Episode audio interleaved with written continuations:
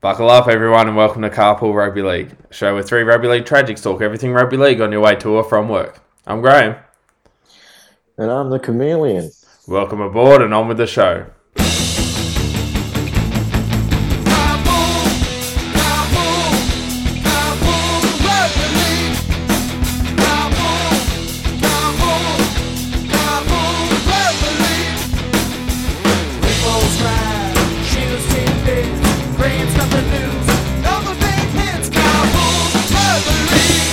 Yes, it's Wednesday. You know what that means. It's another episode of Carpool Rugby League. And not only is it uh, another episode of Carpool Rugby League, we are heading into round 25, the final round of the regular season, the run home to the finals. We are, well, we're well and truly on that path to September, as they say. Um, Griffo, it's all to play for this weekend for some of the teams.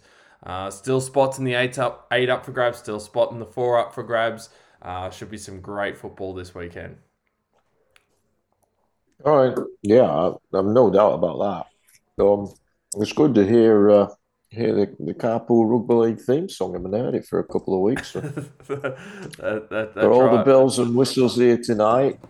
After you listeners. Shane and yourself went solo the other week. Uh, that was a great help. And then uh, last week uh, we couldn't make it happen.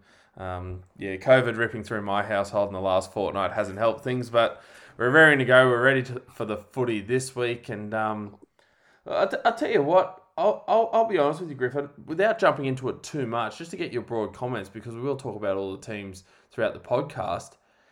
Have you, I can you remember in recent times a season like this where we've got the majority of the teams in the top eight are genuine contenders.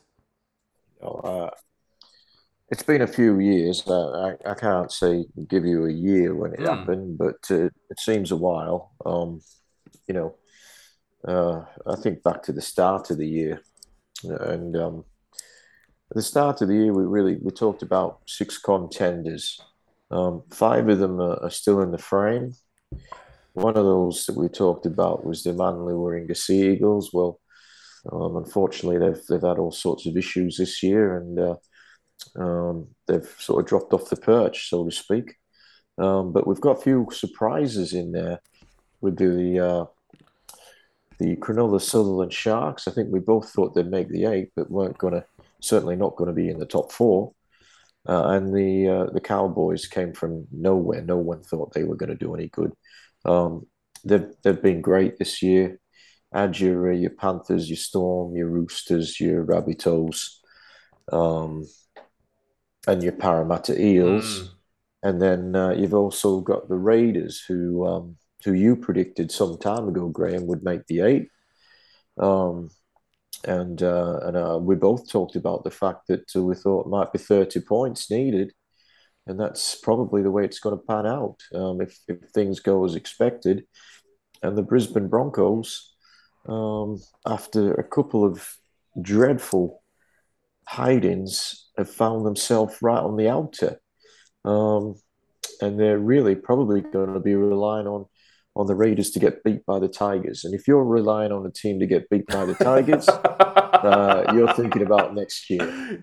Yeah, that's a fair call. And look, it, it must be frustrating for the Broncos considering um, yeah their fate isn't actually in their hands and when you're putting as you said uh, the fate of your finals hopes in a game involving the tigers um, and you know hoping that they get the win then you know that you're struggling uh, we'll have a bit of a chat about the broncos in a moment because uh, we do know that um, yeah, it's been a fair fall from grace for for that club. I mean, only doesn't seem like that long ago, and it wasn't that long ago actually that we were talking about them uh, being in fourth position and being at risk of missing out on the top four.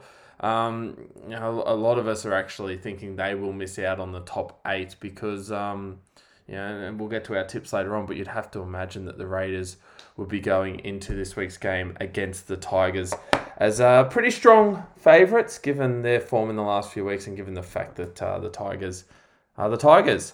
But um, just to keep everyone up to date with what happened last week before we have a look at the ladder and then the implications as that rolls into our preview for round 25 um, which has some absolute blockbusters. Stick around because obviously, um, as you'd imagine, we're going to talk Roosters, Rabbitohs. We're talking um, Storm Para. We're talking Penrith versus North Queensland. There's plenty of big games uh, amongst the big guns this week that'll give us a bit of an insight as to how the finals are going to go. But uh, look, the first um, first game we had last week, we were one of the teams you talked about as the contenders. You talked about them all year, Griffo, the Parramatta Eels. Um, they're a team that I feel like you're quite wary of uh, as a supporter of another team inside the top eight. And gee, they've been strong. Um, 53 to 6, they beat the Broncos uh, last week. And that's also coming off the week before a 42 to 6 win over the Bulldogs. Uh, before we talk about the Broncos, I want to get your thoughts on the Eels here because they are scoring a lot of points at a really good time of the year. Um, big test this week, but um, last few weeks have been pretty impressive.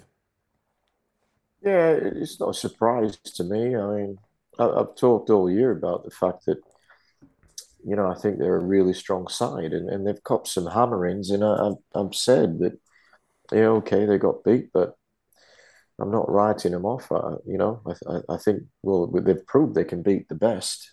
Beaten Penrith twice, beaten the Storm earlier in the year. Um, so they are a threat. Uh, I, I know you're going to go through the team list uh, when we get to it, but um, yeah, I, I, see them as a big threat. Uh, as a Penrith supporter, um, I actually hope they can. Uh, the Melbourne Storm can get up, but because uh, I'd rather play the Storm in Week One than Para. It's That's not that I fear Para. Saying I just, something, isn't it? Yeah, well, uh, you know, I, I don't, I don't fear fear them as a, as a team, but I, I do respect them, and I, I think they're uh, they're as good a chance as anyone as uh, of knocking the Panthers off in Week One. So uh, I'd rather play them a bit further down the track if they're still around.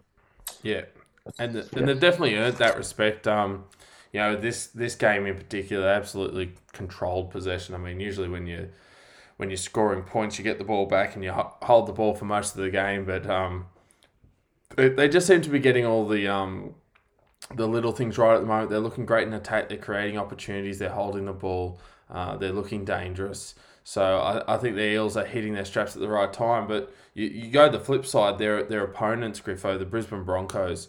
Um, it's it's been a nightmare fortnight for the Brisbane side. Uh, obviously, in this game going down fifty three to six. Uh, just a week earlier, the Storm put sixty on them. Um, the,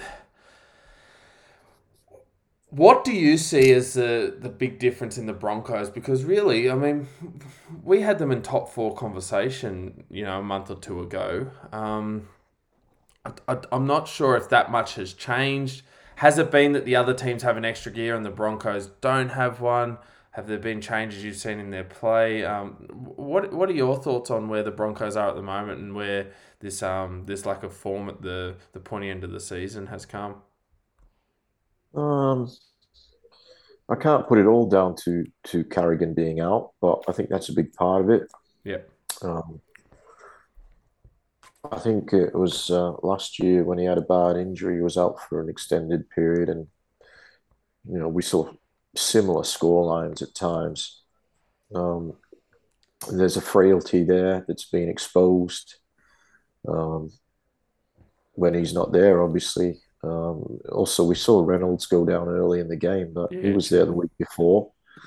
Um, I don't think it's just that. They've got a lot of players in their side who are not good defensively, and uh, good teams have, uh, and even some not so good teams in recent weeks have been able to get over the top of them. Um, that loss to the West Tigers is going to uh, cost them a spot in the eight. I think you know if, if they had have done what they should have done and beaten the Tigers about yep. you know, whatever it was three or four weeks ago, um, they'd be in the eight. Well, that's the bottom line, and they weren't good enough to do it. So. Yeah, t- t- realistically, if uh, if the West Tigers come to their rescue and, and beat the Raiders, I think the Broncos probably just cannon fodder. Well, no, against a good side. Yeah, yeah. But uh, the thing is, Graham, they've actually had a good year overall. Yeah. Um, it's been it's been marred obviously by the last month, but as you said, at, at one stage there they were in the top four before Yeah. they went on this. Uh, you know, the just uh, fallen fallen down the mountain really, um, and it's just spiraled. And at the start of the year, if you had have said, "Well, boys, you're going to get thirty points," they would have Mm. snapped that up compared to what they've done in the last few years. So, uh, if they, and I, you know, it's not a given, but I think they will beat the Tigers.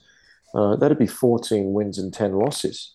Yeah, that's right. It's a long, long time since any team with 14 wins and 10 losses didn't make the eight. Thirty points Uh, and missing out on finals. That's that's Yeah. just says a lot about the competition because I think it was. Yeah. I mean, we made a lot big Last about year, last you got in 22? with 22 22, 22. Yeah, wow. Titans. Yep. So, Whereas this year, that'll probably get you. Yeah, I mean, depending on how the Seagulls go this week, um, you could very well have the team coming 11th on 22 points this year. So I think that puts it in perspective too. It has been a tough competition this year. Um, yeah, the the the 30 points usually is enough to get you in the 8. 28 we we find in a lot of years traditionally has been the cutoff. So, you know, in all fairness to Brisbane, um, it's been a you know, it's been a major improvement really from from where they're oh, going. absolutely. And, and um, you know, winning the majority of their games this year. I, I have a feeling that that's what's going to happen this, this week. Not to give away too much for our preview, I feel like both the uh, Raiders and Broncos will win this week, and I feel as though they'll come ninth with thirty points, which, yeah, it's, it, it does say uh, say a lot about the uh, the the quality within the competition this year. And really, when you're talking about quality in this competition, um, I know you'll love hearing me say this, Griffo. The, the Penrith Panthers are the team that you think of. Uh, for, for for mine, they have been the benchmark. I think for most teams, they've been the benchmark. And we also saw that last Friday when they took on the Warriors. It was would have been very pleasing for someone like yourself to see uh, such a dominant win for the Panthers last week uh, against New Zealand. Albeit, I think you would have expected them to to make light work of the New Zealand side. Yeah. Um, yeah, the Warriors started well. They they led 6 0, and um, yeah, it was pretty tight for much of the first half. And then Penrith uh, put a few tries before half time. And then a similar thing in the second half. I think they scored four tries in each half. Did it reasonably easily. Um, yeah, it, it, you know, it was you think you know when you score 46 points and the other team gets 12 you you're pretty excited but it was just sort of just expected. So you said you know there's another two points. Um, i don't think that from memory they didn't get any injuries out of the game. That was as important as the uh, the scoreboard really. Yeah. uh, this time of the year. Warriors well yeah they're just they're just not up to standard at the moment. Um, so, yeah, I was a little bit disappointed they didn't make fifty. But uh, I said to uh, I said to one of the mates there, I said, "Well, you know, no team that's ever had fifty put on them's ever gone on to win the comp. So uh, it was bad news if the Warriors did. Uh, let's see them try. I think Melbourne put seventy on them a few weeks ago. So um, yeah, I Yeah. think that ship had long sailed, but yeah, It um, had. 46 to 12. Penrith uh, won that one at home, so they continued their good form. Um, another team that's been uh, in really good form at the right end of the year. Uh, a lot of buzz about the Sydney Roosters, and why not? When you go down to Melbourne and come away with two points, uh, 18 points to 14. Um, there was a this was a really entertaining game. I don't know if you were able to watch it from um, from whistle to whistle, uh, Griffo, but I'll, I'll tell you what, this was a super entertaining game as a neutral. They got into each other. Um, it was a fiery clash, and uh, there was um, yeah plenty of entertainment. in This one I, I really enjoyed it, uh, and the Roosters. I'm super impressed with the Roosters. I think they're a genuine threat in this competition. if you want to play a bit of music, Graham, uh, I'll talk about the game. But Uh, um, otherwise, fair Did you, enough. uh, come back for that one. All right, we'll come back for that one. But just in general, as you'd imagine, uh, a lot of lot of positives out of that one. Um, it sounds as though it even wins an award this week. Um, look, moving on to one of those other teams we mentioned in the top eight um, battle, the the Canberra Raiders. They're sitting in eighth at the moment. Um, 48 points to six over the Manly Seagulls. Um, I think part of Manly's downfall at this part of the year is that the season is gone. They can't make the top eight. They got a few injuries, but credit to the Raiders. They got into the top eight, and they were uh, they're scoring plenty of points at the moment as well. Yeah, yeah. Credit to them. Um, Manly are a shell of of the team that we saw last year. Um, yeah, they'll be better next year. But uh, yeah, it's been a bad year for those guys. Really bad. Thoughts on the Raiders at the moment? Um, they had a big win here. They have. I mean, look, we we made it pretty clear that their their run was one of the softer ones. Um, so last week beating Manly, which is probably their hardest one in the run. Uh, they got over the Knights the week before. They've also had wins in recent weeks over the Dragons. Um, how are you feeling about the Raiders? I mean, I know your team's in the top four. Um, they they they most likely will not play the Raiders in the finals, but I'd I'd imagine that. Um, I don't know. Do you do you feel like the other teams in the top eight, especially in the lower half of the eight, that could come up against them in week one, there is that potential for them to be taken too lightly, or do you think that no, that's, that's fair enough? I don't. I think because it's a it'll be a final. I don't think they'll be taking them lightly. Uh, I think the only way the Raiders win is if uh, the team they come up against is suffering uh, injuries. You know, someone yeah. goes for ten or worse in the game. I, I, don't rate them to be honest. Yeah, at this stage, we don't you, expect you, them to beat any. You've, you've got better memory than I have, Graham. But when was the last time they they beat a, a contender? I mean, they went down to a half strength Penrith side. You know, in this in this run towards the finals, where every well, most people were thinking they're a threat to make the finals. Mm. Um, people looked at their draw and thought, okay, they you know they they should get to thirty, um, even with a loss in their last five games. Well, that loss was was a bad one against, as I said, a, a Penrith side that had a number of key players out. And that was the week Got gutted dog game. Um, That's right. That was. Uh... Yeah, I mean they've they've won four in a row since then, so you know credit to them. But they've they haven't beaten anyone. They've just been beaten the also runs. You know, see how they go when they come up against a Storm or a Para. It's um, actually funny to answer your original question. Uh, going back to round 18, the last contender they beat were the Melbourne Storm. Okay, a weekend storm. A weekend storm. So uh, yeah, I, I, mean, look, I, I, know Raiders fans have sort of said to me, look, there are a few teams that are in the top eight that um, you know they've beaten this year. They've beaten the Roosters. They've beaten the Rabbitohs this year.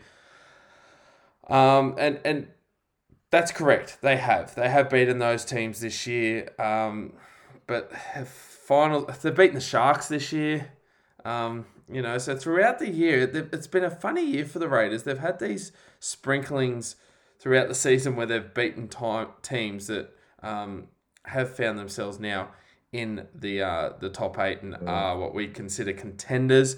The circumstances, though, in some of those games, I think need to be taken into account. Like you said, with um, the Penrith. I'm sure there was no Latrell when they beat the uh, the Rabbitohs. Yeah, so we're going back a little little while there. So you know, take all that into account. But Raiders fans will say, look, we've beaten the Sharks, we've beaten the Storm, we've beaten the yeah. Rabbitohs, we've beaten the Roosters. And they're and right. They're, they are correct. So, um, and if, if they beat them again when uh, when they're at full strength, mm. I will uh, I will pay homage to the Raiders. Yeah, but the the the likelihood is that next week they're going to play either the Storm, Eels, Roosters, or Rabbitohs um, yeah. away.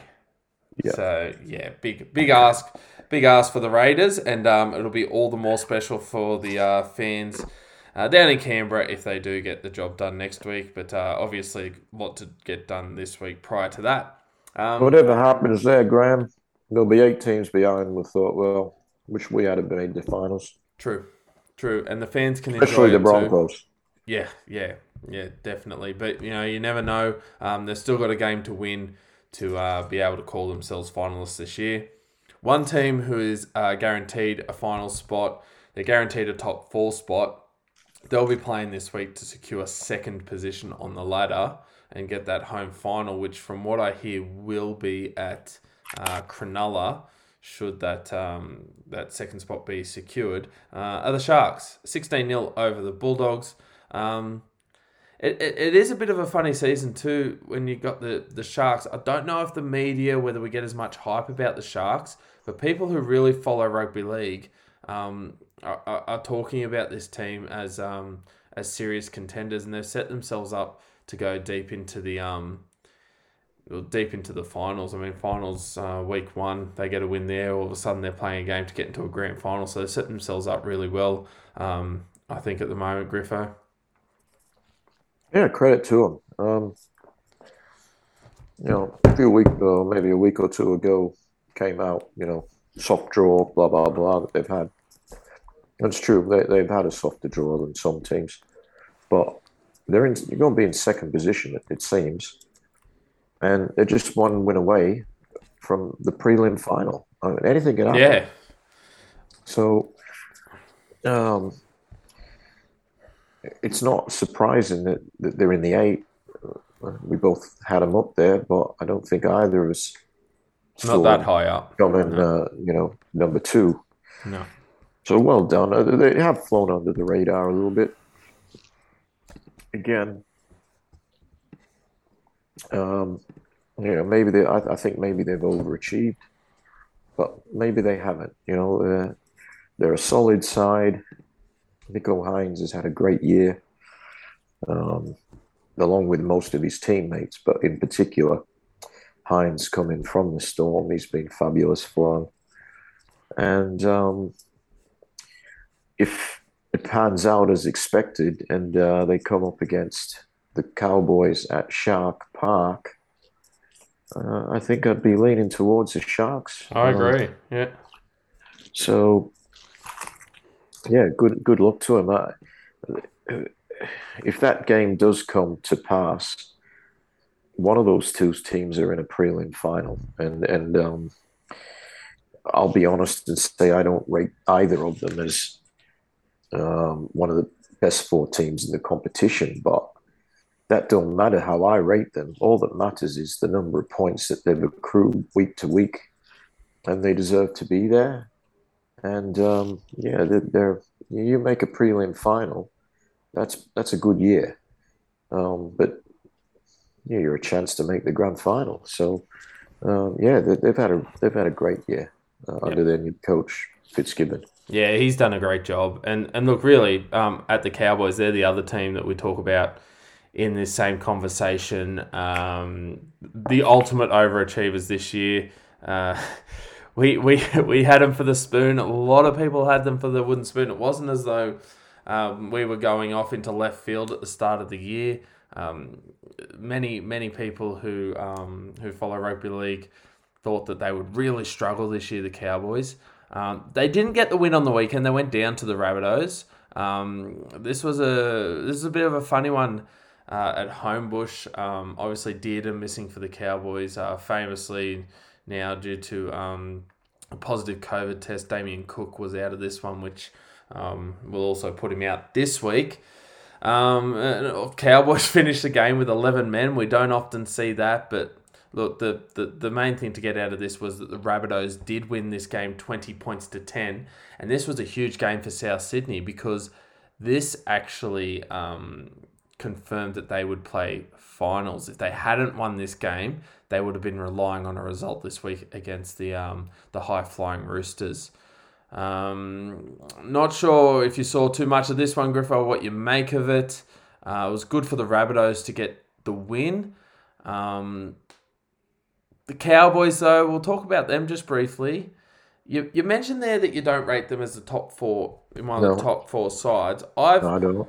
I've been saying over the last couple of months that I worry that they don't have that next gear. Like if we have a look at Melbourne and the Roosters in particular over the last couple of weeks and their game on the weekend, they had an extra gear that they shift into at the end of August, getting ready for September. I've got concerns that I think the Cowboys have been redlining all season, and I don't know if they've got uh, got another gear to shift into. Yeah, look again. I uh, firstly, I want to give them credit for, for what has been a, a fantastic year, way above expectations. Um, but I think last week's game, uh, and and I, was watching on a screen from the pub, so I I wasn't hundred percent focused, but just seemed like South were never going to lose the game. Um, and and that's my fear for the Cowboys that when they come up against a proper, um, good rugby league side, they're going to struggle to beat them. Um, and and I say that, and, I do think they've had a great year, um, but I don't think they can match it with the Panthers. I don't think they can match with. We saw last week they can't match it with the Rabbitohs. No Damien Cook. Yeah, Dean was out, but Cook's you know an integral part of the Rabbitohs side. They can't match the Roosters. They won't be able to match the Eels uh, and the Storm. I think there's five sides that are better than them, and uh, and I think probably the Sharks are as well. So still a great year. Um, they might, you know, they they might surprise me, but um, if they can make a prelim, I think they've done exceptionally well. Um, yeah, uh, they've had a few things go their way. One of them was uh, getting a win against the West Tigers courtesy of a bad refereeing decision. That's a key two points when you look at mm. the situation now. So yep. there's teams like, you know, the Eels and the Storm are thinking, well, you know, they should have had those two points. Um, they're, they're, taking our spot in the four. They're getting a big bonus this week with the Panthers playing their reserve grade side. So there's again another two points that realistically mm, they weren't going to get. So um, but you know, that's the way it goes. You you only play what's in front of you. So um, yeah, uh, people at Townsville don't care. They, have got a team that's going well. That's exactly and, uh, They've had a great year. So, but I think uh, yeah, I think uh, within the next couple of weeks uh, it might come to an end.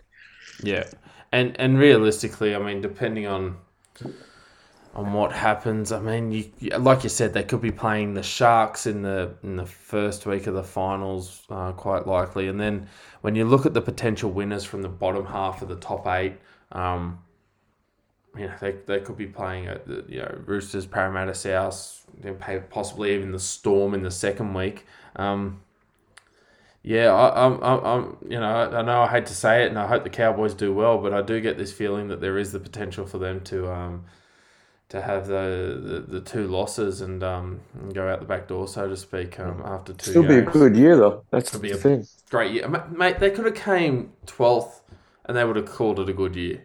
Yeah. If you look back at the start of the year and what was expected, I mean, coming second or third, probably looking at. I mean, we're probably looking at third. I think is where they'll finish. Yeah. That's a phenomenal year. That is an absolutely, absolutely. phenomenal year because we think back to that very first game and, and that one of the worst games of, of rugby league. You know. That's um, true. Um, they, they the went Bulldogs. down with the Bulldogs. yeah. So, yeah. Yeah, I mean, anyone who, who thought Cowboys were, were going to be spooners were thinking, here, I'm collecting yeah. here. So yeah, um, they turned it around. So good on them. Yeah, And Payten uh, to be congratulated for what he's done.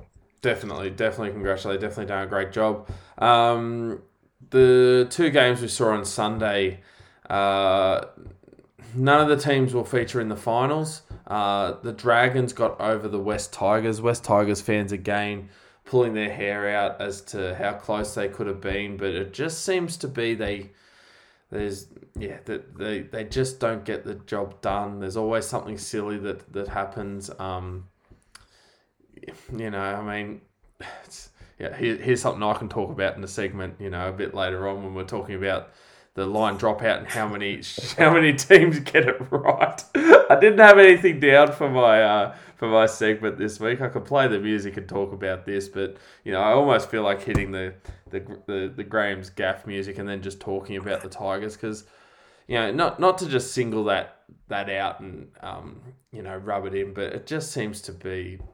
Well, it's not rubbing it in. It's just a statement of fact. I mean, anyway. We'll leave that till after some music happens. But Yeah, well, no, it's not really music. Carousel. Yeah, that's right. So we'll we'll we'll we'll, we'll leave that one for, for a little bit later on. But uh, the Dragons um, can't make the finals. They'll probably they'll well they will. They'll finish in tenth spot. Um, interesting year for the Dragons because as we said, you know, usually that twenty eight gets you in the um, in the finals. They play the Broncos this week, who are down on form. A win there will put them on 26 points, which would give them a record of 12 wins and 12 losses. Uh, that's a part more than a pass mark, I think, for the team that they are. Yeah. Um, I, I want to get your thoughts on that because, um, you know, given our expectations on the Dragons and how they go, whilst it's not a top eight berth and they'd want to make the top eight, um, you know, is it fair to say then, then yes, they may have exceeded the expectations that we had on them at the start of the year? well, they exceeded my expectations. Um, I of had them, you know, probably bottom four. Not not right down the bottom, but um, yeah, I didn't see them winning fifty percent of their games, and then they aren't there yet. But if they beat the Broncos, as you said, that's a 12-12. That's you know probably as good as uh, we might have thought they were going to go. Um, they've they've had some awful games, and then they've had some really good ones. Like they're, they're probably the highlight of their year. Two highlights actually. Beat the Roosters on uh, Anzac Day, and they, they Yeah. had the big win against the Rabbitohs um, down at Wollongong. Uh, in round three, they actually tested the Panthers, and um, um, it was a there was a call where they lost a guy. I think it was Su'A for ten minutes, and um, Panthers might have scored one or two tries, and in the end, that was the difference. So um, they've had their moments, but then again, they've, they've been awful in some games as well. So I think uh, I think we've got a third member of the We the team. Shano, hey everyone, how aboard. we doing? Going Hi, for- Shano. How Go we going? We're going Good. very well, mate. We're just going through the uh, Yeah. going through the scores from last week. We're actually up to Hello, the last listeners. last game of the round. Um, and Yep. I don't know if we're going to get too much comment on this one. Uh, it doesn't have any Oh. bearings on the finals. We saw the Titans defeat the Knights. Um, the Titans getting up in this one. Now we talked about some of the teams earlier Yeah, on, can I- I just the Titans Knights game. Titans fans must have watched. I know the Knights have got not much, but it was like there was a moment in that game. I, I was listening to it on the radio and I watched it back because I wanted to see this for myself. There was a moment where um, Brimson sort of sparked something. All of a sudden, the team wanted to play football, and there must be fans of the Gold Coast going, Where's Where this was been? this spark eight weeks ago? Where has this spark been all year? Like I, I know they were playing the, the, the Knights and and look probably the you know Knights have been abysmal at times, but yeah, I, I, as far as spark and spirit goes, uh, to pull it out sort of twenty minutes in in the last second in the second last game of the year, it's the horse has well and truly bolted. Mm. And, and and really, we uh, as I said before, we we've talked about the overachievers so far going through the results and the you know Mhm. the the Cowboys and whatnot. Mm-hmm. Pretty confident in saying that the ultimate underachievers and biggest disappointment this year would be the Titans. Would we both agree on that one? Yeah. Yeah, Probably, yeah. Yeah, I look. yeah, I, I, had I him tell in my what, eight start of the I year. had him in so- my same. eight. Can I? Can I say? I know they lost a key player. I, I think maybe not as disappointing as the Titans, but definitely up there as Manly. Yeah, well, that's I agree, Shane. I just, I- I just- ladder. I just they've think only that, won. You know, nine I know games. Trbojevic out's massive for them, and and you know that's in any team, but they have not. Like we had probably the Titans finishing eight. We may have had Manly higher than I that. think I had him in the four. four. And and you know, like to have a team in the four, regardless of who's in and out, and the fall from grace. It, it, I, you know, I, I was actually, and you know who brought this up is um, was mum. mum sort of said, you know, surely a disappointment of the year's Manly, and I thought, well, far out, you're not, you're not too far wrong. Yeah, but um, look, we, we know that these teams, I mean, there are 16 teams in the competition. Come next week, there will only be eight. Um, just to give you an idea of the rundown, I know we've alluded to what's going on the ladder there, and if you're listening to this show, I'm pretty sure you're across what's going on, but we'll just confirm it for everyone. Uh, minor premiers, Penrith Panthers, uh, 42 points. They cannot be caught. Second place as it stands now, the Sharks on 36, Cowboys 34, Storm 32. That's your current top four. Big uh, stakes this week with the Storm versus Eels game, given that Parramatta are also on 32 points. Then uh, the Roosters and Rabbitohs, who play each other this week, are both on 30. They currently hold position 6 and 7. The Raiders are on 28 on in 8th spot, as two of the Broncos in ninth spot on 28. And then we have the um, the teams that we can all officially draw a line through. Dragons 24, Sea Eagles 20, Bulldogs 14, Knights 14, Warriors 14, Titans 12, and the West Tigers 10.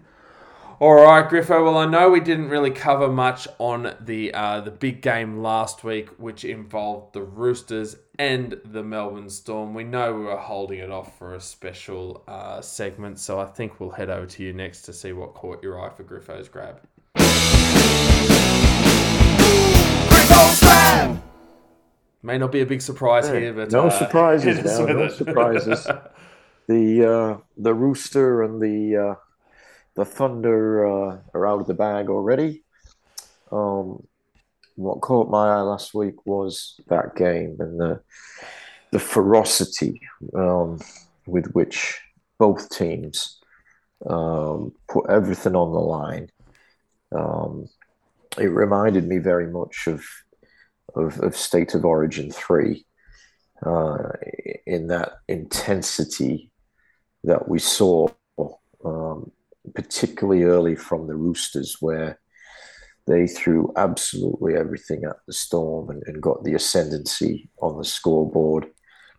Um, Storm being the Storm, they, they stood up and uh, they were in that game, but uh, the Roosters were definitely the better side. But just the clashes, um, Bradley, Big Nelson, um, Waerea-Hargreaves. Uh, it was just, it was intense.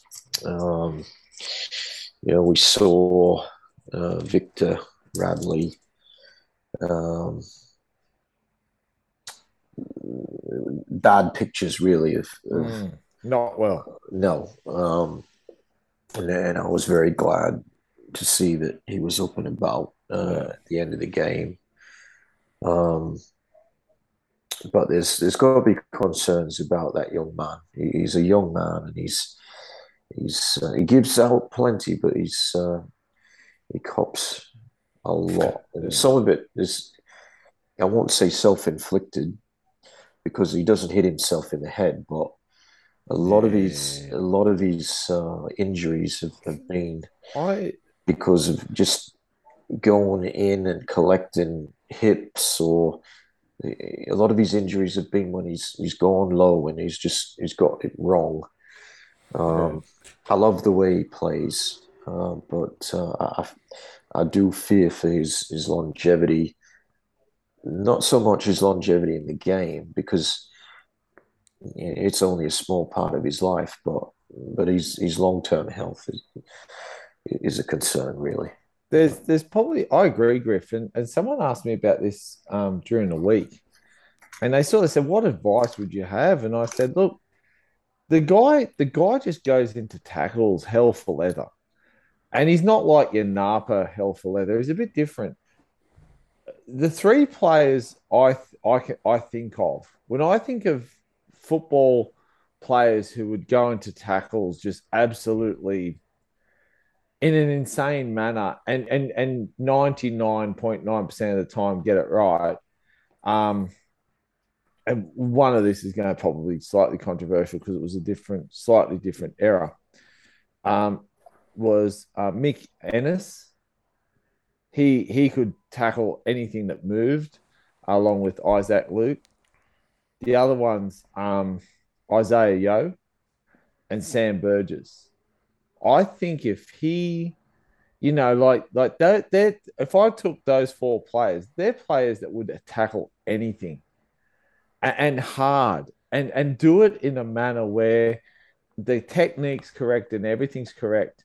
He, you can't, you can't deny his effort, the poor bugger, and and when he gets it right, he nails the player, but when he gets it wrong, it's usually a, a, a, a couple of weeks stint on the sideline where, if he's lucky, it's a couple of weeks. Um, you know, from the limited knowledge I've got, and Graham, you've got more than me. Um, convulsing can and can be, uh, you know, it's one of those things. It's, it's either it can be associated, may not be, but he it can't. What has to be acknowledged is, is this guy has had plenty of time on the sidelines um, due to putting his head in the wrong area. And um, he is a talent. you know, you just hope that you know there's players that just have got it right and they've they've fixed it up and they've gone on to have careers. And you just hope he's one of those because he's a good player. The guy when you started talking uh, there, Shano, that came to my mind. Um, probably a little bit, certainly before Graham's time and, and probably before yours, Shane, or uh, Ronnie Rambo Gibbs. Yeah. Um, okay. Who was a kamikaze. Yeah. Um, guy for, for the for Manly and, and later yeah. on, I think he played in one of the Gold Coast sides, but um, yeah, he crossed the line uh, mm. sometimes with yeah with well, you know, a lot of suspensions, a, but he, he was similar. A guy, he threw everything in. Another guy who threw everything in when he ran and, and did a little bit of it when he was tackling was Martin Long. Martin Lang. Lang. Lang, sorry. Lang. Lang. Long. Sorry. Lang. He played with um, Nathan Long, so it was yeah, the Lang yeah, Long. That's right. He did play with Nathan Long. Yeah, but that, crazy. Martin Lang. Now, he was crazy when he ran, but he'd go into tackles the same way and and he'd make them more often than not. So, but again, different era where if you got if you sort of came reeling out of a tackle, you yeah. just went back in defensive line. You wouldn't know. And in those days, it was um, oh, you got your bell rung. Far okay. out. How, wouldn't it, he would he would hit, wouldn't he? Yeah. But even when you look at that that side, like I'm just reminded now of people like Joe Galuvao, who who back in that you know the haircut hair bear twins era, oh, yeah.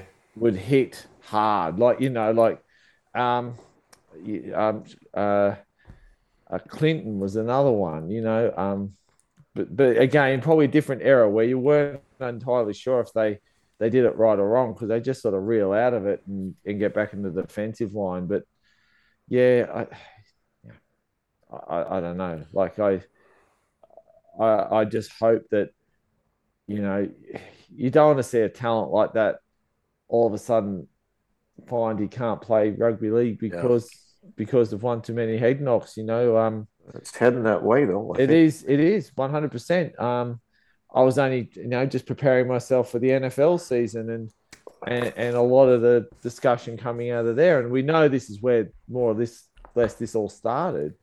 Um, a lot of discussion out of there is is that um, if you find yourself concussed um, for maybe a couple of games, is that the season for you? So you know they're starting to really say mm. that that that recovery and concussion is more than just the week. It it really is about this long term recovery where who knows we could be finding in three years time a heavy concussion is just as bad as a as a as a ligament as ligament damage or, or, or muscle tear you know and let's face it look you know if i've got a torn muscle i can hobble around regardless of my age. If if if my brain buggers up, I'm I'm done. So, you know, maybe maybe it is getting the the the the, the time it deserves. I don't know, but yeah, it's it's it is heading that way, Griff. I fully agree. Yeah, just uh, just also on that much, um, it came at a, a price um, for the Roosters, not quite as much for the Storm, but but I was really interested. The the only guy doing time off the field for Yes, all that went on in that game was was Lindsay Collins. Yes, who- I agree. I, I, I was wondering. I wasn't going to say anything because I thought you might have brought it up. I agree, Griff. I, I mm-hmm. you know, is three thousand dollars one of the largest fines we've seen so far? Like it, it just felt Yeah. like to me coming towards the end of the year. Are we starting to give larger fines? Like, uh, like I, look, I'm not saying this because they're versing South. They could be versing anyone next week. I, I would have thought Waerea-Hargreaves may have been a week. I don't know, I don't know. how him and Big Three Nelson, grand- Three grand's a lot of money. those two guys, just keep copping fine after fine after yeah, fine, and, and, and I don't and think it's true. fine. That's I, true. you know, that's true. I don't think it's fine at all. I think, um, I, I can't understand how Oh. two guys keep escaping Um, a student without, brought this up. even getting a game for what I they suppose. do. The monster come down with an elbow, got nothing. Yeah, Um, that was ugly. That was ugly. Can can uh, um, I'll say this: a, a young a young man brought this up. He would be fifteen, uh, going for his L's, and he said this. He said, uh, "On my L's, he's got a series of restrictions." And I said, "Yeah, that's right." He said, "If I break those restrictions, I get a fine and demerit points." I said, "That's true." He said, "In the NRL, shouldn't a fine?" also equate to an element of demerit. That if you got fined for something, you're seen to have been guilty, so there's an element of demerit. And the fine is in lieu of weeks. And I'm sort of saying, yeah, I'm sort of getting what you're saying. If you're getting a continually, if you're getting continuous amount of fines, when's your license run out? And I went, that's it. That's a mm. very good point. Are we? But then are we getting back to where we were last year, where we had carryover points, where you know you weren't dealt with with the charge, and then all of a sudden we're saying, okay, he's done his because you you put you look at other ones, you know, you say that you know, okay, Nathan Cleary's got five weeks. Um, the you know, is there going to be a carryover with that? And he sneezes on someone, Yeah, he misses a but no, final, no, and then we've got the shit. Nah, but the but but he got the five weeks because of his fines. yeah, yeah, it was his second That- that- for a what I similar mean? effort. The thing the thing is And that's I the same thing too. The the yeah, and I, I I get what you're saying. Instead of going a bigger fine, why shouldn't that be a match? Yeah. At what point do we say what's a match worth? Yeah, I mean, Nelson And can you- and can you buy- and can you buy them back? And can you Well- buy them well, back? you know, and and that's the flip side. Okay, all right, we'll pay ten grand for it for for Cleary to play next week, or the I was going to say Latrell Mitchell because he's more inclined to get to getting suspended. But you know what I mean? Like if if if if Penrith wanted to have Cleary back one game before the finals, and they said we'll pay ten grand for that, that's effectively the system we're building. Now, I've often I have been a massive fan, and you guys know I have, of being able to buy your suspension. If the if, if, I've heard if your, you talk about this if your club can pay for yeah, it, pay Jared- for it. yeah, that, that's what Maria You know what I Hargraves mean? and Radley have That's what effectively they've been done. doing. That's what they've done. And now, Big Nelson, and Big Nelson, more than These more are than guys that- Bradley even. Like these are guys that have been. These are guys that Sorry, a Big It's Nelson. not as if say. they're the. It's not as if it's their first offence. Three grand. When you look at, and I, I so I, I sort of, I sort of had a quick look at the fine system and how, and three grand. That's almost double what most people get fined. My way of thinking is, at what point do you get double the penalty? You don't. So how come you get double when it comes to fines, but you don't get double when it comes to matches? I think there has to come a point in time where someone just goes, you know what, this is ridiculous. I, I, would the Roosters be happy paying it? You betcha they'd be happy paying it. I, all our clubs we go for are cashed up clubs. They'll pay it. It doesn't The- matter. The- There comes a point in time where I think a club need, I think the NRL needs to say, you know what, we, the, the fine's over. You've lost you- your license for a week. So what you're basically saying is they need to scrap the current system where any grade one is a fine, and there should be instances where a grade one becomes a suspension No, since when is a grade one worth three grand? when you've got priors. It's but you give me how many instances has it been worth three grand? Uh, twice on the weekend, three, three times That's on the it. weekend, three times. it. Jordan Ricky, Yeah. um, Yeah. I could, I'd have to go back. I've only got this week's in front of me. No, I- no, but, what I'm But, saying, um, bro, I've gone back. I've gone back. It's But what was- absolutely minimal. Yeah, but It's fifteen hundred dollars. They're Yeah. worth fifteen hundred bucks. yeah, but if you've got priors, the the the penalty is more severe. Grade That's one right. is always a fine. Grade So- one with the new system right. this year That's has right. always been a fine. 100%. To get suspended, with you have to be a grade with two. prize, with priors, it, It's a bigger fine fine. doubles. So you're The saying, doubles. yeah. So your, your issues with the system of the fine, in a sense that rather than a grade one always being a fine, this the the second offence of a grade one should incur a match. I You would betcha. agree with that. You bet you it should. If you're a that's- repeat that's simple. That's- offender, hundred percent. Yeah. the idea of the fine is, is to act as a deterrent. Well, it's not Yeah, deterring yeah. Nelson, and it's, It's not not, deterring deterring anybody. Murray or and it won't. You know They why keep it doing the won't? the same thing. Because their clubs can pay for it. Yeah. South Sydney's the same. Penrith would be the same. Any of these cashed up clubs would pay for that fine quite easily. So And that's the thing. yeah, going if, you, back. if you're at the point where you've got a prior, now I get it. I don't want to get you. I, I hear what you're saying, Gray. I don't want to get to the point where it's like, all right, you get all this, you know, yeah, okay, you pay the fine, it's done. But there comes a point in time where, what, can someone just keep paying a fine every week? Yeah, well, Jordan Rapana, remember the shoulder charge Yeah, in round Rapana. 18? Yeah. Um, happened with Tom Flegler in round 12. Matt Burton, actually, for his shoulder charge in round 22, was a three grand fine. Yeah, but he, I Um, think his was based. His wasn't due to prize. His was due. To, I did, I had a problem with his. Don't you worry. He should have got the week too. Yeah, A lot of these two in round 11 fines- for a crusher. A lot of these three grand fines, I've I don't agree with. Milford's shoulder charge was a three yeah, grand fucking fine. one week, one week. Did Um, you um did you hear Annesley's take on some of this stuff when the uh, there was criticism of, of Nelson and, and Murray Yeah. Hargreaves just I didn't hear it, Griff. What was it? uh, he used the term "it's in the eyes of the beholder." Now, uh, What?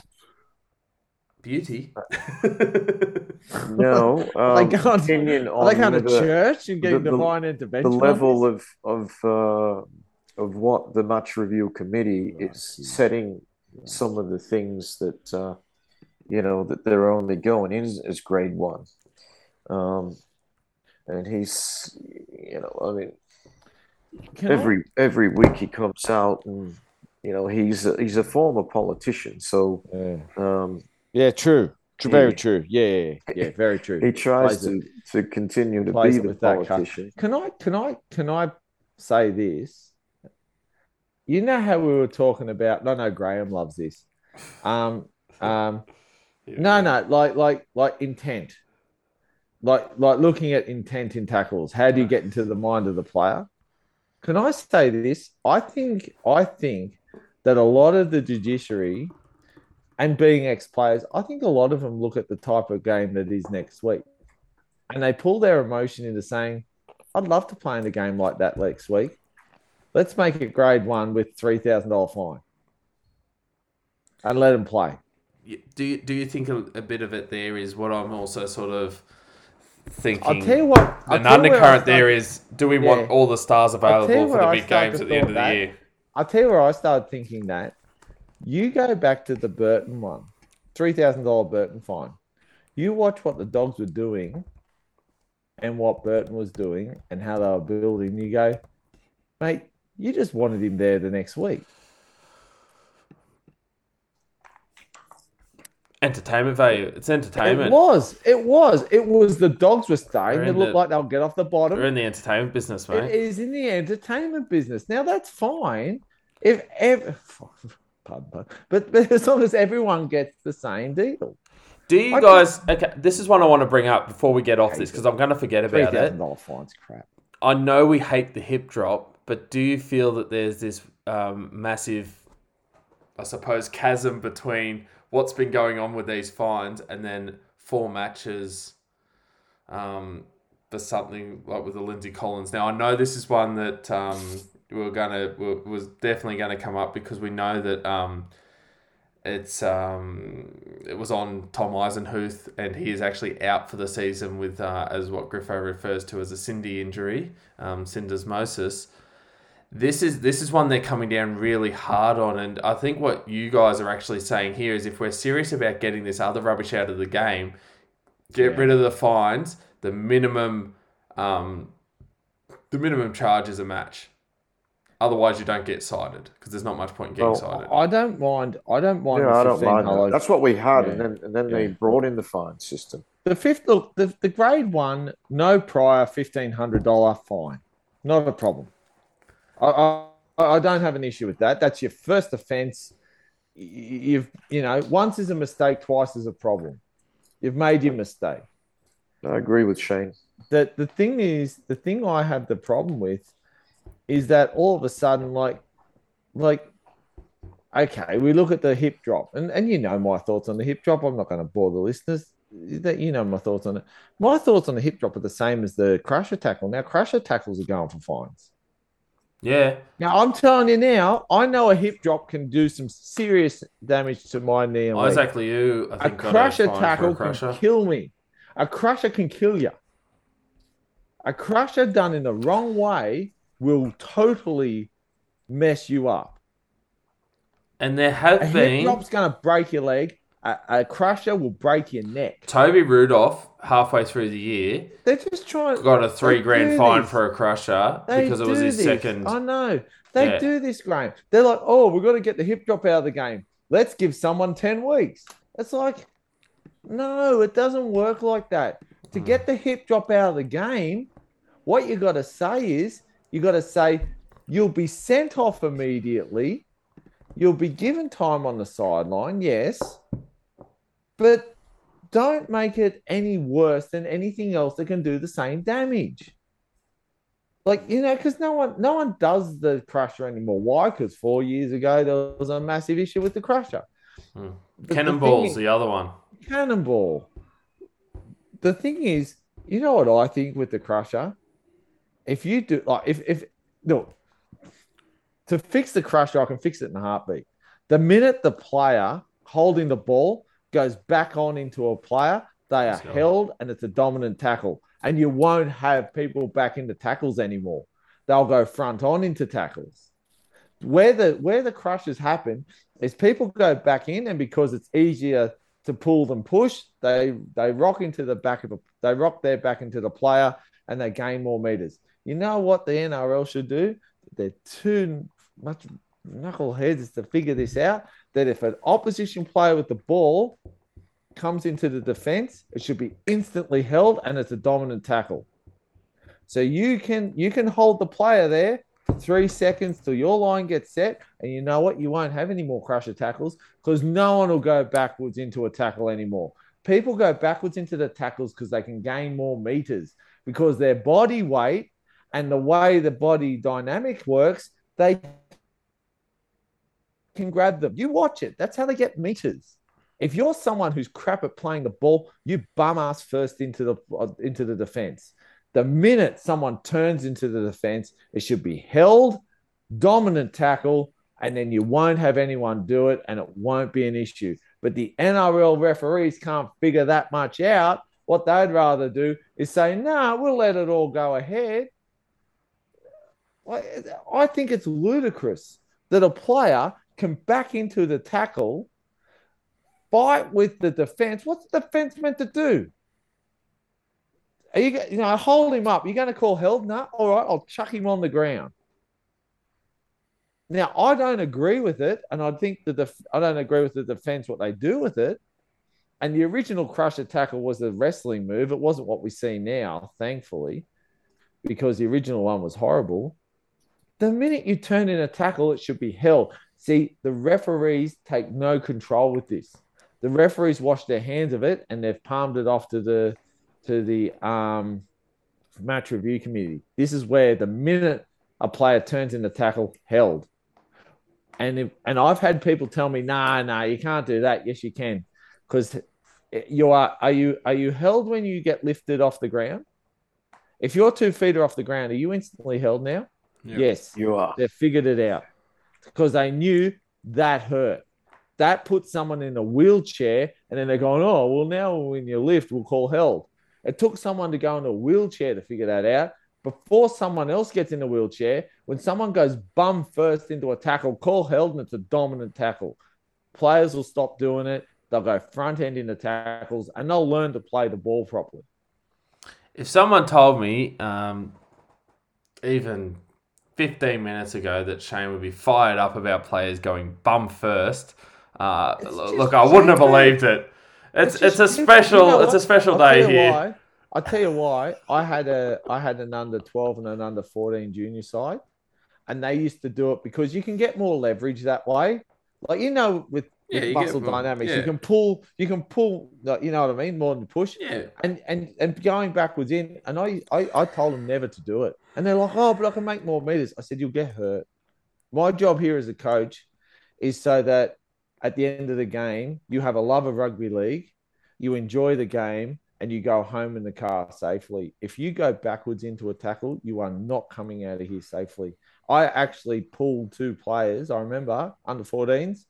I pulled them off the field. Their parents were angry, and I said, no, they did exactly what I didn't want them to do. They went backwards into a tackle to gain some leverage. They're going to get hurt because if the player tackling slips over, it breaks their neck. It's the referees on the field. The referee has a moral, legal, and professional obligation to make sure every player on that field is safe. That's what they've got to start doing. And that's Griffo's grab for this week. Sorry, Griff. The longest grab ever.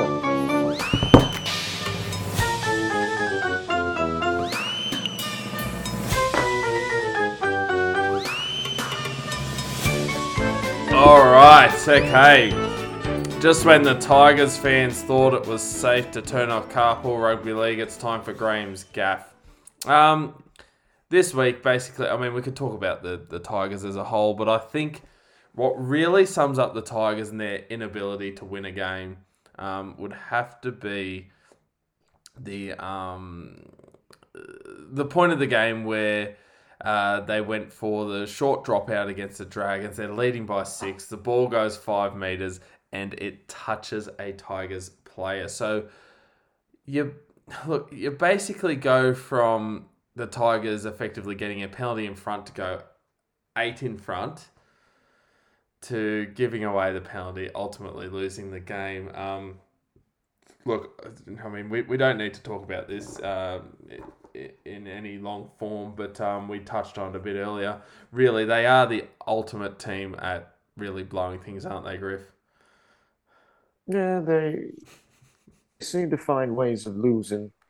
Um, they're quite creative and innovative. Um, if only they could be creative and innovative in ways of winning. Um, they actually helped me out because I picked the round last week, and if they, uh, if that hadn't happened, um, I would not have picked the round. So. Um, I think it was the debutante who made the mistake. I, I didn't actually see it. I did watch the Kayo mini, and they didn't put it on in the mini. Uh, I think we talked about that maybe Yeah, yeah, yeah. either today or maybe Monday we mentioned that. But um, yeah, what I can't imagine how such a key pivotal point of the match wasn't couldn't make a 20 minute highlight, like or a low light as the case may be, but um, Just they just being find, nice. The rest of the game Just being nice. Must must have Don't been worry, so many did the same. highlights. I did the same. Oh, look.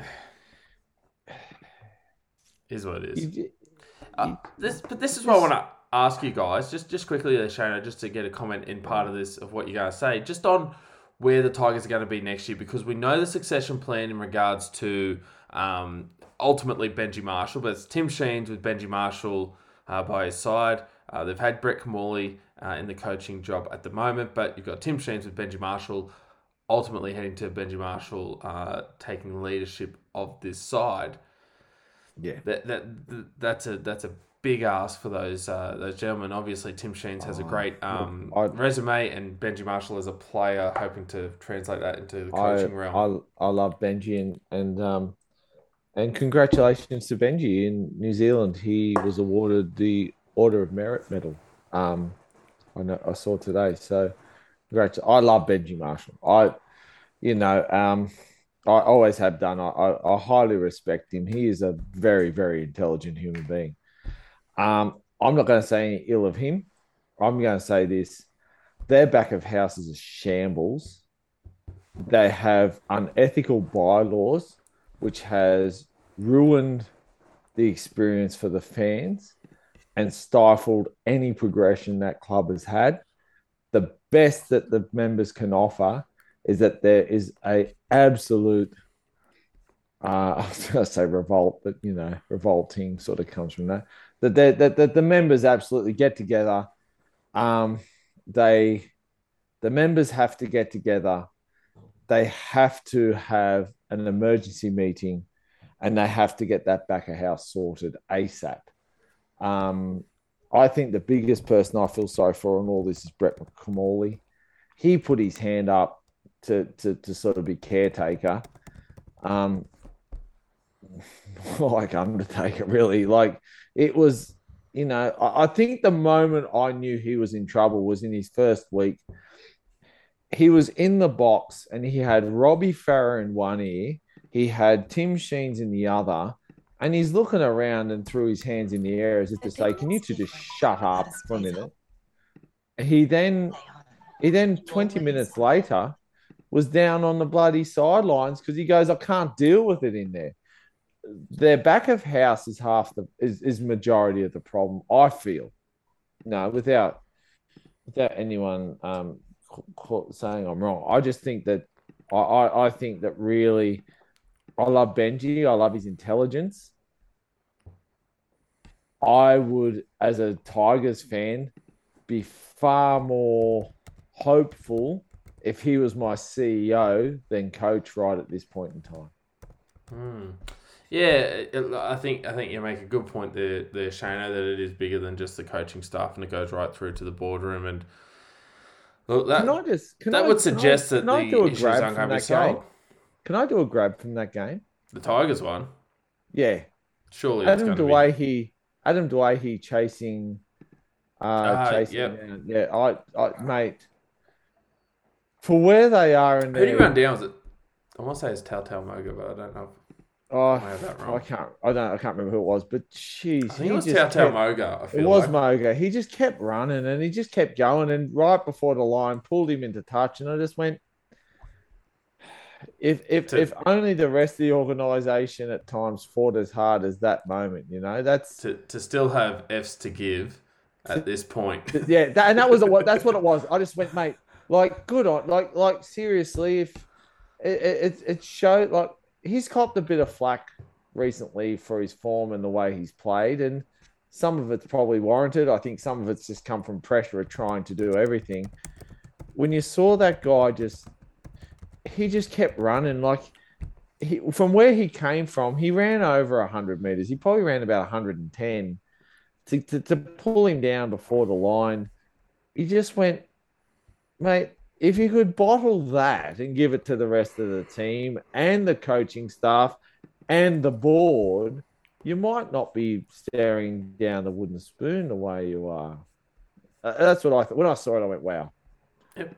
No, from a team, you know, because where they're at and where they are, he could have just went, oh, bugger it. And and you you uh, and and not to swear, but you're right. To, to to give an F enough to do it, it, Yeah. it, it I think it says a lot about his personal character. Hmm. Definitely. Well, look, guys, I'll tell you what, all that's left to do is get right into it. Round 25, it is the last round of the regular season. I think it's time to kick off our round 25 preview. All right, there's the whistle. There's the kickoff. Round 25 is upon us. Massive clash Thursday night. Uh, the Eels will be hosting the Storm, CommBank Stadium at Sydney. Um, for the Eels, uh, Reagan Campbell Gillard, whilst being found guilty of a dangerous contact charge, will only face a fine. Um, don't want to get any comments on that. We don't want the rant to, to wind up again. But um, look, we know that the, they had a massive win last week. We discussed it earlier, guys. Um, as you'd imagine, the same 17. Now, I've just received the updated teams for Thursday night, and there is massive news for the Storm. Big blow for the Melbourne Storm, which could swing a lot of punters, could affect your tips here, guys. Jahrome Hughes has been ruled out of the clash. Cooper Johns is going to come in at halfback to, to partner Munster in the halves. Um, we know Meaney's at fullback. Up front, Kafusi returns to the second row. Kamikamica goes to the bench. King's been named to start at lock. Smith on the interchange bench. And as we mentioned before, syndesmosis injury for Tom Eisenhuth. Griffo, I know that you're taking the Parramatta Eels very seriously, and even talking to you earlier in the week off air, um, you you even said, look, you know, people need to understand the fact that the Parramatta Eels, you know, they could make the top four, they could very well beat the Storm. Um, they'll only build more confidence here with, with, with Hughes being out. I think that's a massive loss for Melbourne. Yeah, you bet it is. Um, I uh, I was probably leaning, well, I was 50 50 to be honest. More likely to probably tip Para because it's at Para. But seeing uh, earlier on the team list and no Jahrome Hughes there just certainly uh, swayed me towards the Eels. Um, it's it's theirs to lose, really. Uh, Eels are at full strength, and that's been one of their big pluses this year. Is they've been able to largely maintain close to, if not their best team on the park, probably more than any other side. Um, and their best team is very, very good.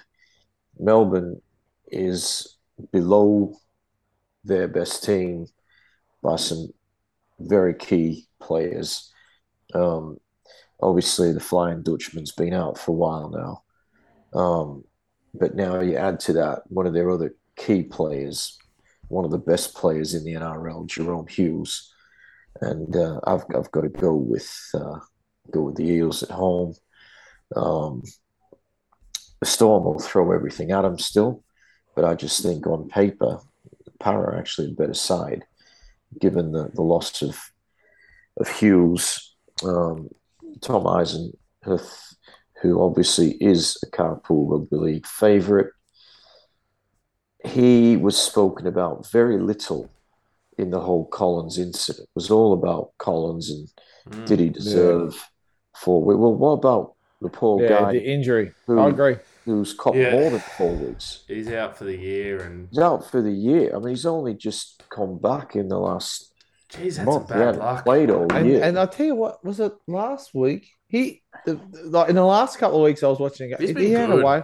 He had a whale of a game. There was one game that he form. almost crashed over for a try and just go. He's always sniffing around now. Like I, he's a hard we got a we got a soft spot for him. I get it, but I yeah, but... tell you now, you know, regardless of that, he is a quality rugby league player. Yeah. Um, you know that you know Reimis Smith has been out most of the year. I just think that the back line is not as strong. Uh, I just think Para. Uh, I'll be surprised if if Para don't win now with with the loss of Hughes.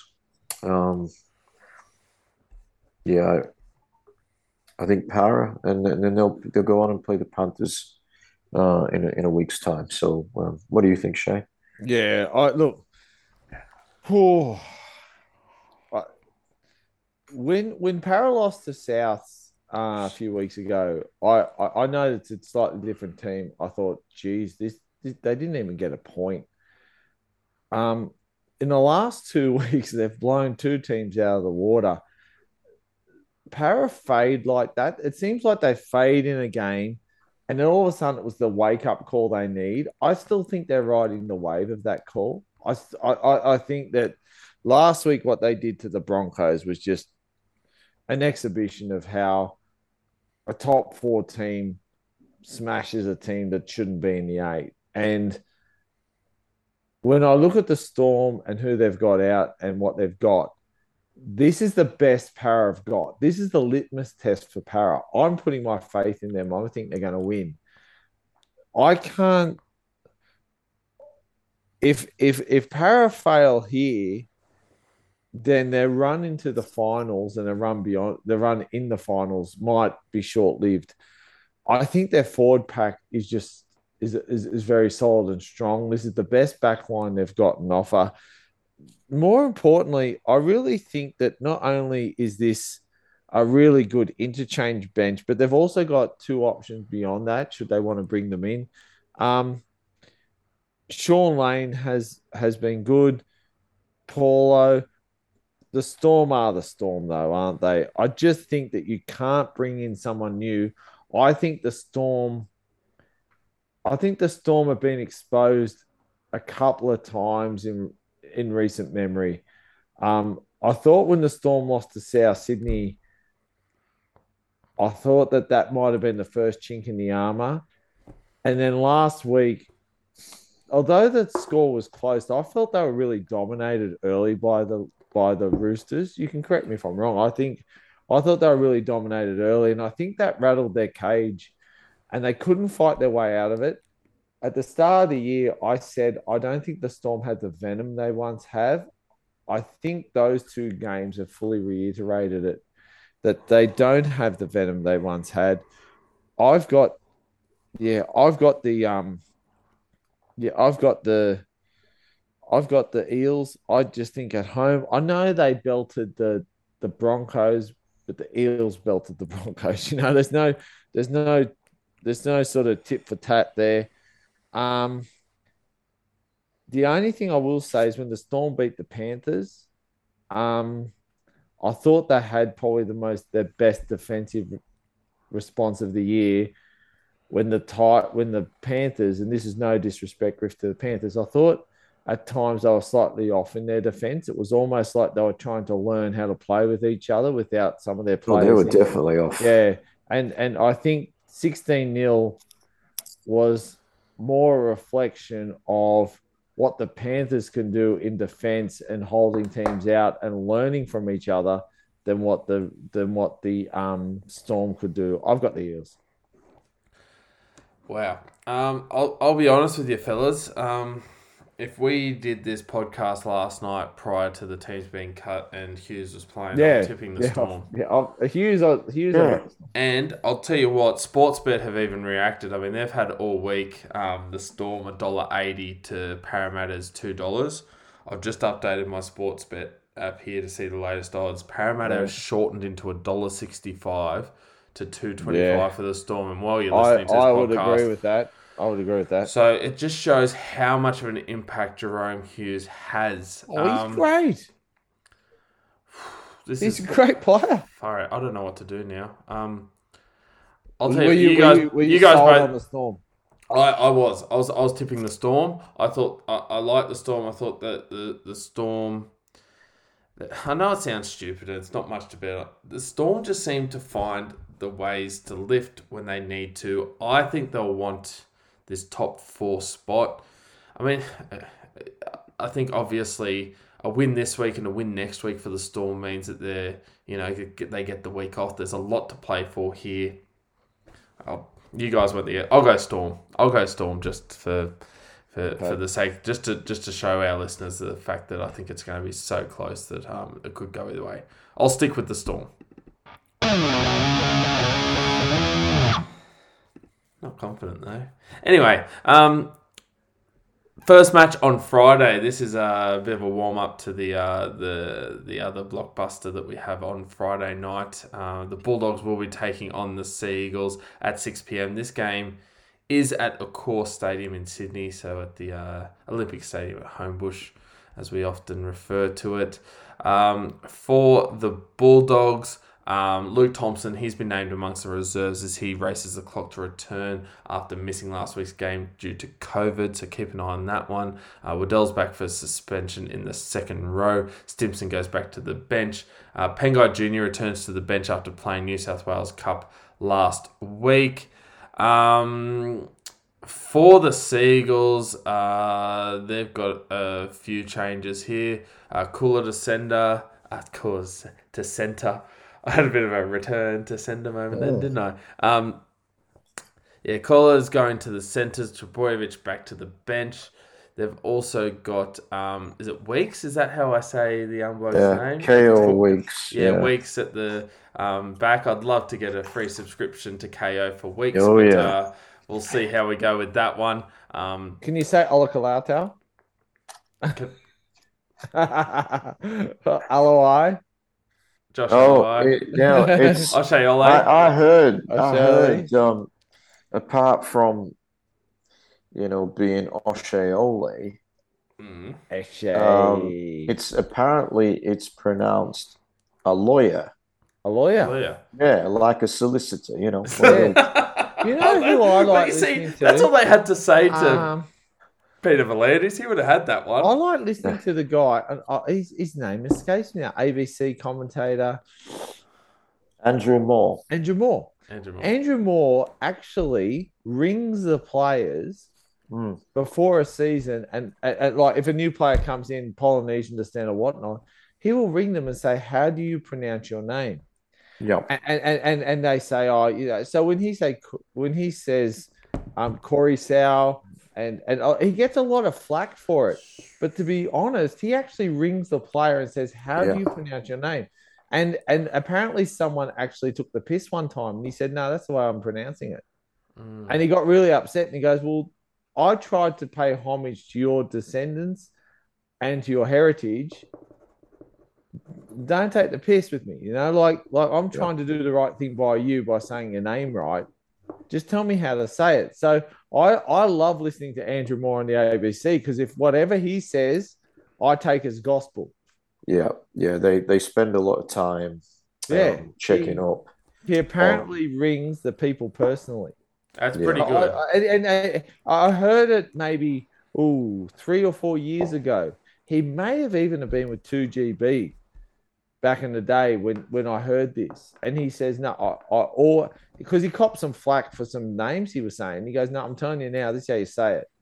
I Yeah. ring them to let them know, yeah, it's a it's a nice, and I think it's a, I think it's mate, that's that's a gentleman in action there. it's a Yeah. good So, touch. a lawyer. but I'm pretty sure I- I Yes. heard it over the weekend. It was probably on the ABC, Yeah, if, Um, if mate, that's and uh, I, and he, he, he said the correct correct pronunciation is a lawyer. a yep. lawyer. So, um, Davey and Walker will be starting. Bullimore to the bench. We've got the correct lawyer. pronunciation on those. A lawyer out. I think I and Walker. Walker. Yep. No, don't worry, we've got the Roosters game coming up Okay. soon. We've got a new pronunciation for that one too. But prior to getting to that, we've got the Dogs Burton. taking on the Seagulls. Um, look, there's um, look, there's pride on the line here. The Bulldogs, I would imagine Griffo would be really trying to get a win here, and they'd fancy themselves to get a win uh, at home.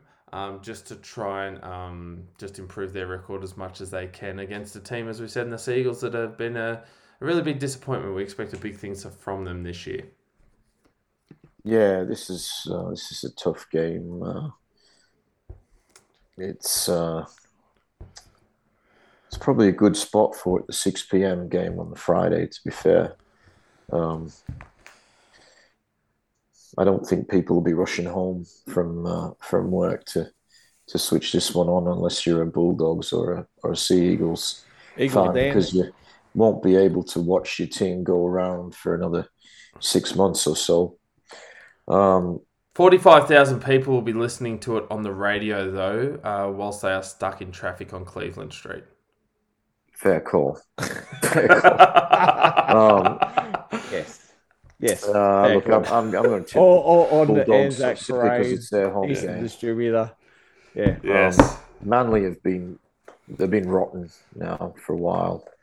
Um, I, I feel for Kieran Foran. I I think he's been really good this year. I agree. Um, he's sort of been squeezed out. The last Uh, game for the club. They're trying to, yeah, it's his last game for the club. Um, you know, Schuster was was getting a bit antsy earlier in the year, wanting to play six and whatnot, and they end up backing him and saying, okay, you know, we won't re-sign Foran. For mine, Kieran Foran plays, he's good football in maroon and white. Mm. Um, he's going to the Gold Coast next year. Uh, I just no one seems to get the best out of Foran unless you know unless he's wearing uh, the the colours of Manly. And and for mine, my memories of Foran will only be as a Seagull. Yep. Uh, he's been a great player. Um, he's had he had some lean years due to injury and other off-field dramas, um, but he's uh, he's been really good since he's gone back to the Eagles. Um, I wish him well. Uh, I, yeah, I, I'm going to tip the Bulldogs simply because Manly's playing poorly. Shano. Yeah, this is tough to pick, and you know when I flip a coin, I always tick the home side. Um, I'm going to go against my better judgment here. I I think when you look at Manly, Manly one of those sides that when you get them on emotion, they sometimes can can can pull something out of the bag. Uh, Kieran Foran playing his last game in the colours. Uh, this is massive for Desi, this game. This really, you know, his future at this club is in is in jeopardy. Um, a win here might make things a frag sweeter. Um,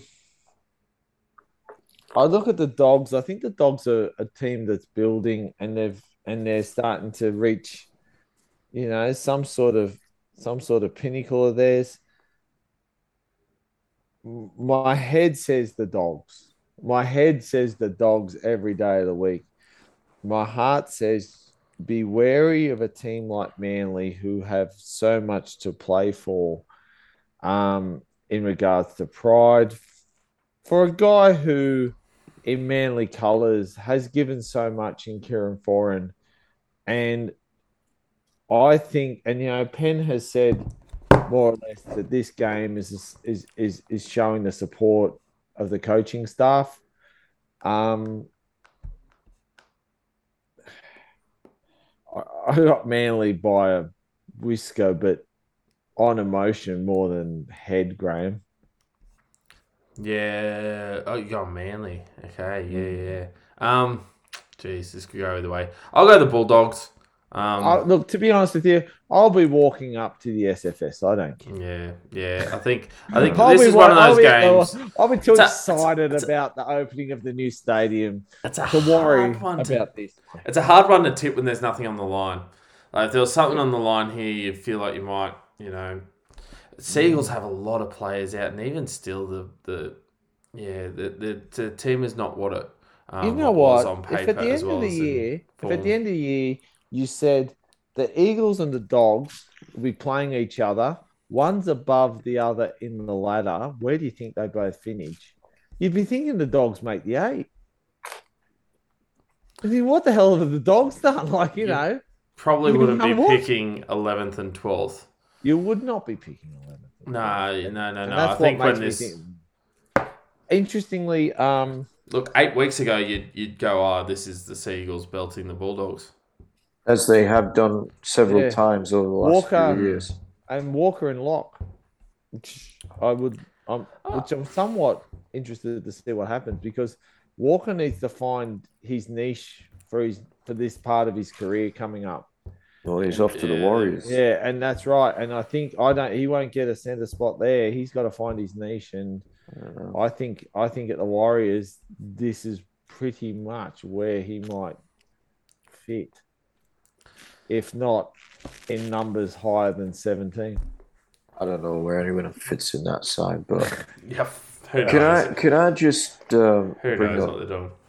What they're doing? You know, we, we have our favourites at Carpool Rugby League. Of course, we've got Yoko Ono at Yes. number twenty for the Bulldogs. Yes. There's a new favourite. and He's wearing number twenty-two for the Eagles. I knew you were going to talk about it. What, when you This guys is- were talking about the pronunciations, I saw this guy's name. I thought there's got to be a joke for Gordon here. Gordon Chan Kum Tong. I know. Yeah, yeah, yeah. I love it. Love it. I love that name. That's Chan a great Kum one. Tong. I- I- I'll have to get it. Andrew Moore to make sure we're saying that right for us. And I love it. uh, uh, You know, I'm looking at some of the names. As soon as you guys said that, I was like, oh, I love it. You got, you know, Jamie Humphreys. I think that's also a good one. You know one, what I know? thought? I thought if he Does he talk, Humphreys? oh, Or does he have someone That's right, who's just go- talking for him? That's Does he wear underpants? Does he got He wears- pants? he wears no no pants. pants. He plays He wears without pants. no pants and he doesn't talk. You know what Oh, I thought when I saw that name? Gordon Chan Kum Tong. Did you Is- think is- um, food? Mama's making canton. Does No, I it thought long. yum cha. Oh. yum cha.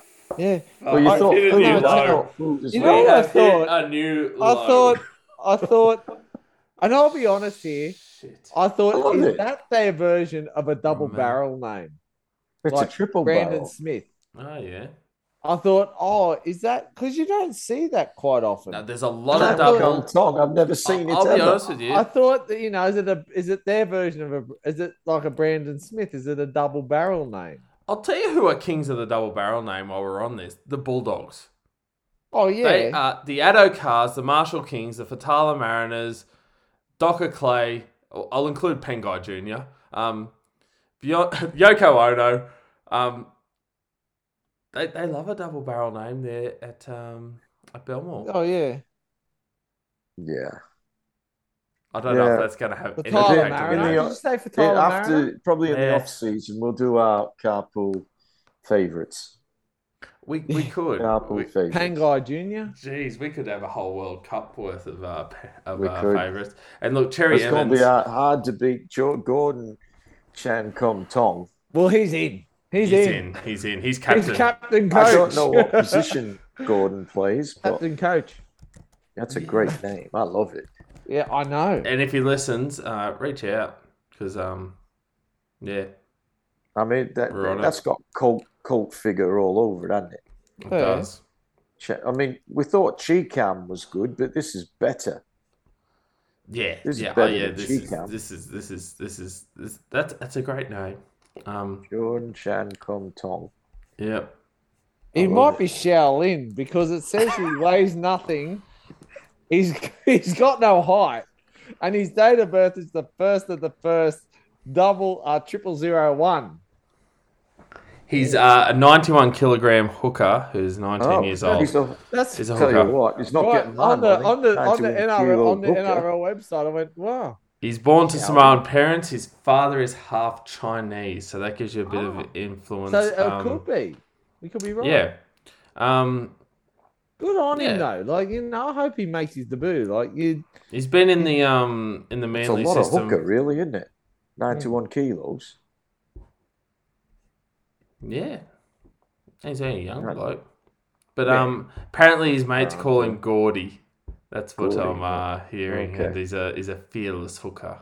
Fearless So, hooker. Well, they need to we be. go. good on him. Like you know, like far out to be put on the bench. It's a good thing. Yeah, so I think um from southwest Sydney, uh, but uh, as a young age, think about he's been in the system with Manly since the age of fourteen. So um So yeah, So oh, so junior. yeah, he's been in their system for a long time. Right. Yep. Anyway, Thanks for the update. That's that's all right. It was lucky Taking that, away uh, some of the mystique, though. I, I know. Yeah. It was, uh, that that was all. Uh, When I went on that was a quick Google NRL search web- there. No, Manly Well, had an I- article when on him late last NRL year. Website that had no. He's probably data. twenty now. That Oh, article's was- a year old, so he's probably about. good on- mate. Y- You know what? I take my hat off to anyone who gets who gets called up for the jersey. So good Do you know who I take my hat off to? The poor bastards that have been waiting and listening just for the Rabbitohs Roosters preview Nah, and don't- had to we don't- listen to the nah. last ten minutes Nah, of nah, we're going to make them sweat it out. like, like we will be on Ah. Cleveland Street on Friday night. Remember that time we were on Cleveland Street? Yeah, I was Wasn't that a actually. hoot? Yeah, I was. I was actually. You were um, driving, Graham. Well, Griffo actually, this and I, is we bailed. This is what this is. Okay, this brings me to the next. I don't even know if I hit the music. Someone. Why Here. don't you just get the train? Anyway, yeah. Why was I driving anyway? Why were you that was a moment of weakness. Um, Because in the mountains, mate, it's the way back that's the issue. Well, right now you wouldn't get I was train. actually Do talking about this true. earlier. Do they run trains? Mate, they don't even walk. There's nothing happening there. The um the big game, obviously. Now, before we get into this game, Rabbitohs Roosters, obviously it's a blockbuster. It's a big game.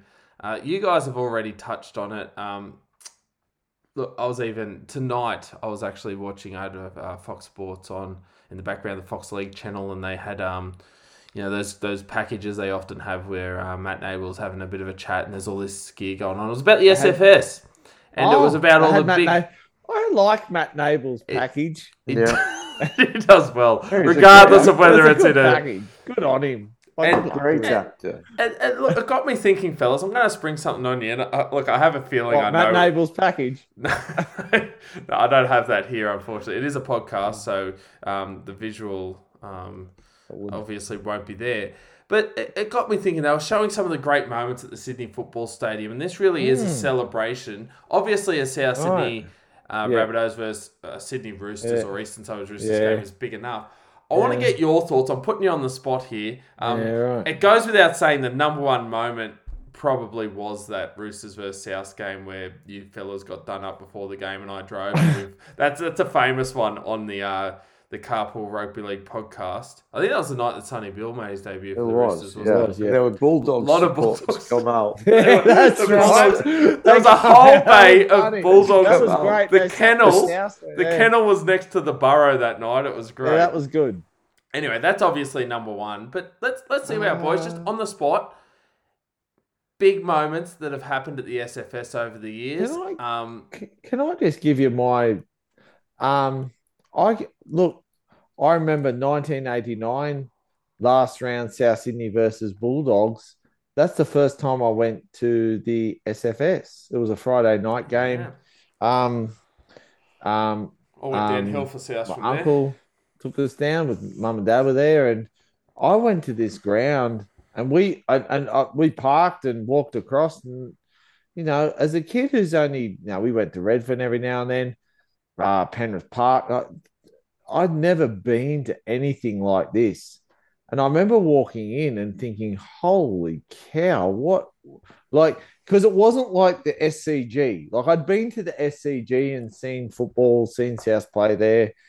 To to walk into the SFS and watch it watch I I had never ever seen it, it it is something to this day I can remember where I was sitting I can remember every minute of it I, it was as a young boy I just thought what have I what am where am I like like this must be heaven you know like was, was I there see- and just too young to you remember? see, you see this. Well, you, you I'd have have been, been two. Um, I just remember going. It was an eighteen all draw, and that's uh, that's what I can remember every. The, the way they put the images up on the screens, and it was it was revolutionary when I went there, and and I I, I think I think of of the things since then. Um, of course, the '89 Grand Final, the um, Canberra Raiders versus uh, versus the Balmain Tigers. Um, you know, Even some of um, the Anzac Day clashes in Anzac Day times. clashes. Um, you know, um, as a South fan, our last game before we got kicked out there against Man, uh, Manly, I think it was. Manly last And- home game. Yep, yep. And our first home game wasn't actually our home game. They made it the Roosters' home game because they knew there'd be forty thousand people there. NRL, you dicks. Um, There's um, a- shots fired. um, you know, I, I, I remember watching. You know, as a South fan, South Sydney, we never beat beat the Roosters in the um, Ben Ben Walker field goal. Um, 2005. I saw I you know, my wife is a is a Dragons fan, and to my delight, when I saw the the Cronulla Sharks beat the Dragons one night, where the Dragons were horrible in the finals. Um, Origins, even the Origins being origins played that were there. Yeah. I- you know what? I can't. I I've seen South Sydney play abysmally there. I've seen us play some horrible games there, There was, uh, But- speaking of that, Shane, oh, but I've never seen a bad. Like I've never had a bad experience Good. there. there. Great round. You know what a I lot of mean? memories. Oh, sorry, Griff, I cut you off there. no, that's all right. You- You're talking about a bad Souths performance. 2003, Mm. um, Penrith played the rabbit Rabbitohs. Oh, I remember that. Yep, I was there. I was there. I remember that. Yep. I- We played. I you didn't know you there, but I did see you there. We- 'cause I- I played That's you- right. I knew, I knew We played you into form. I I, Yeah, I it was one of the worst games.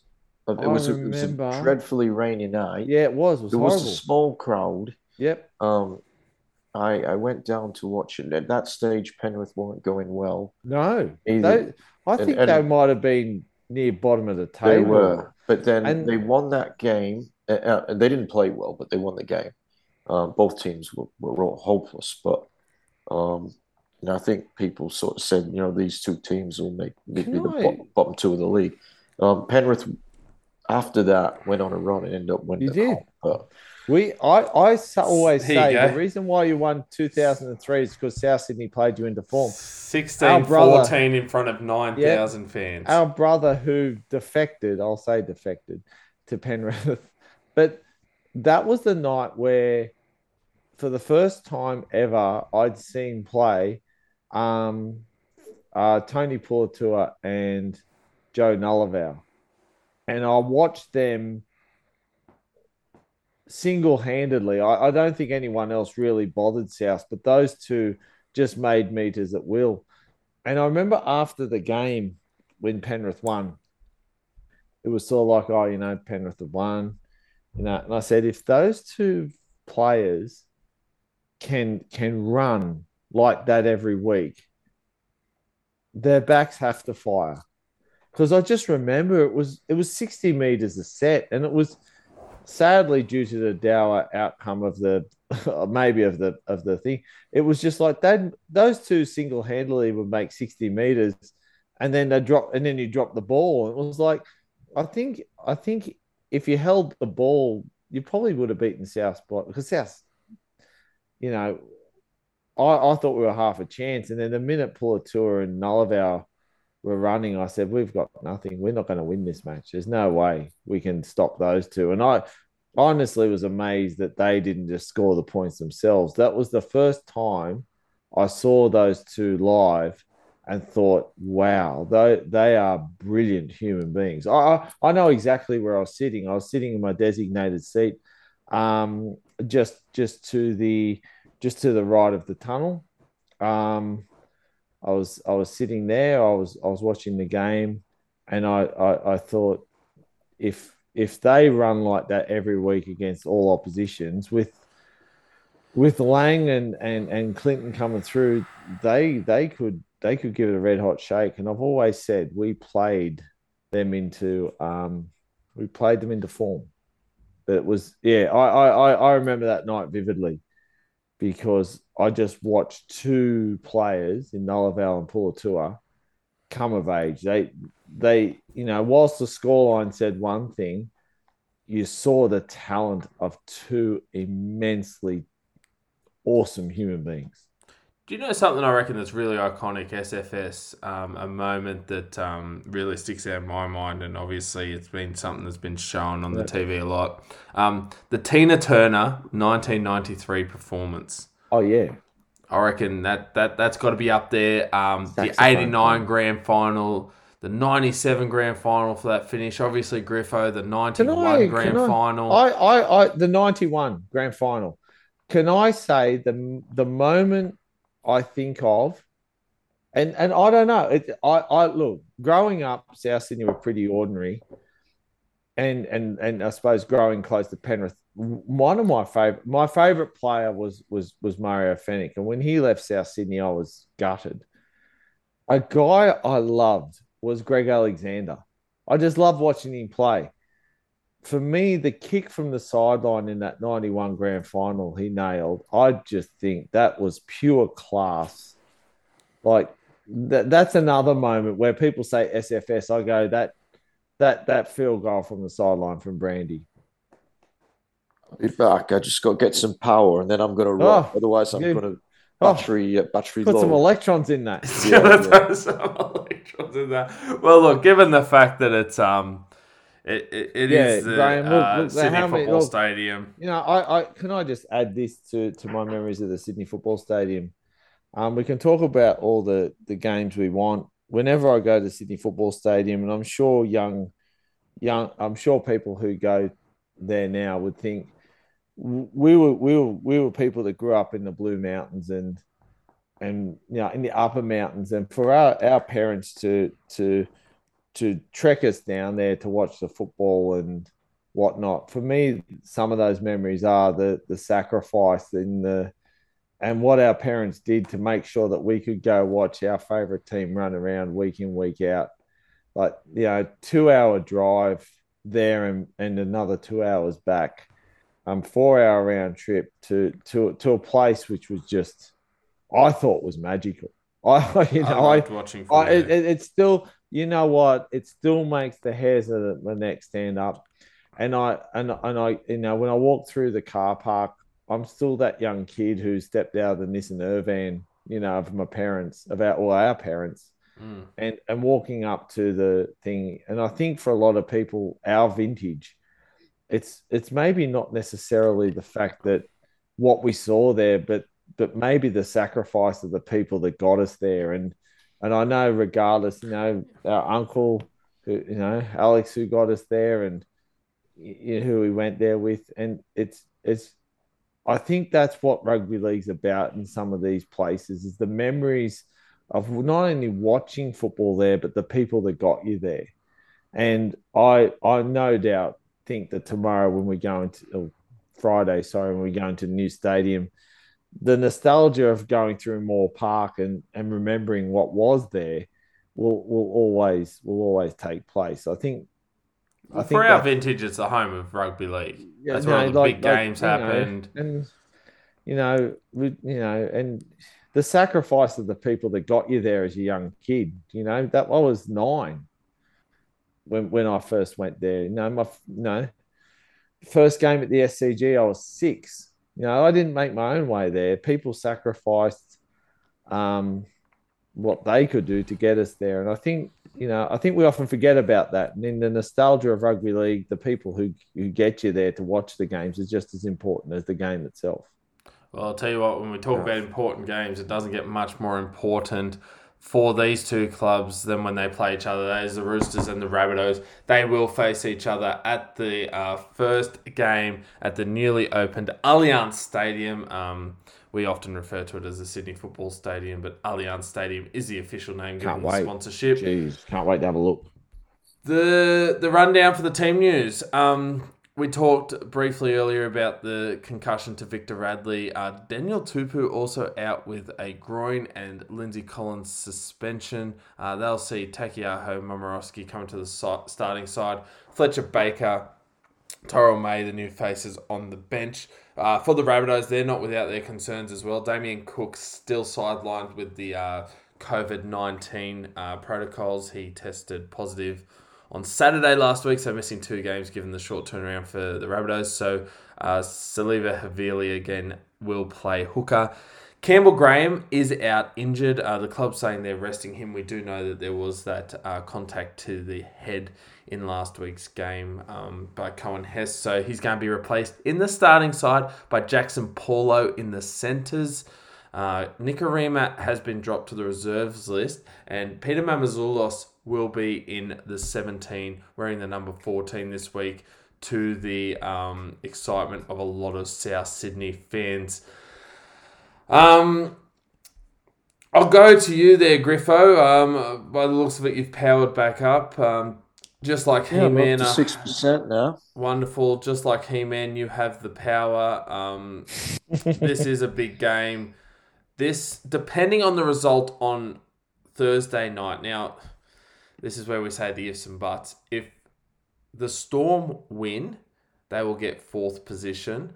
This game will then be for fifth spot. However, if the Eels win, um, effectively the winner of the Roosters Rabbitohs game will be sixth, the loser seventh, and we'd see them play each other in week one of the finals again.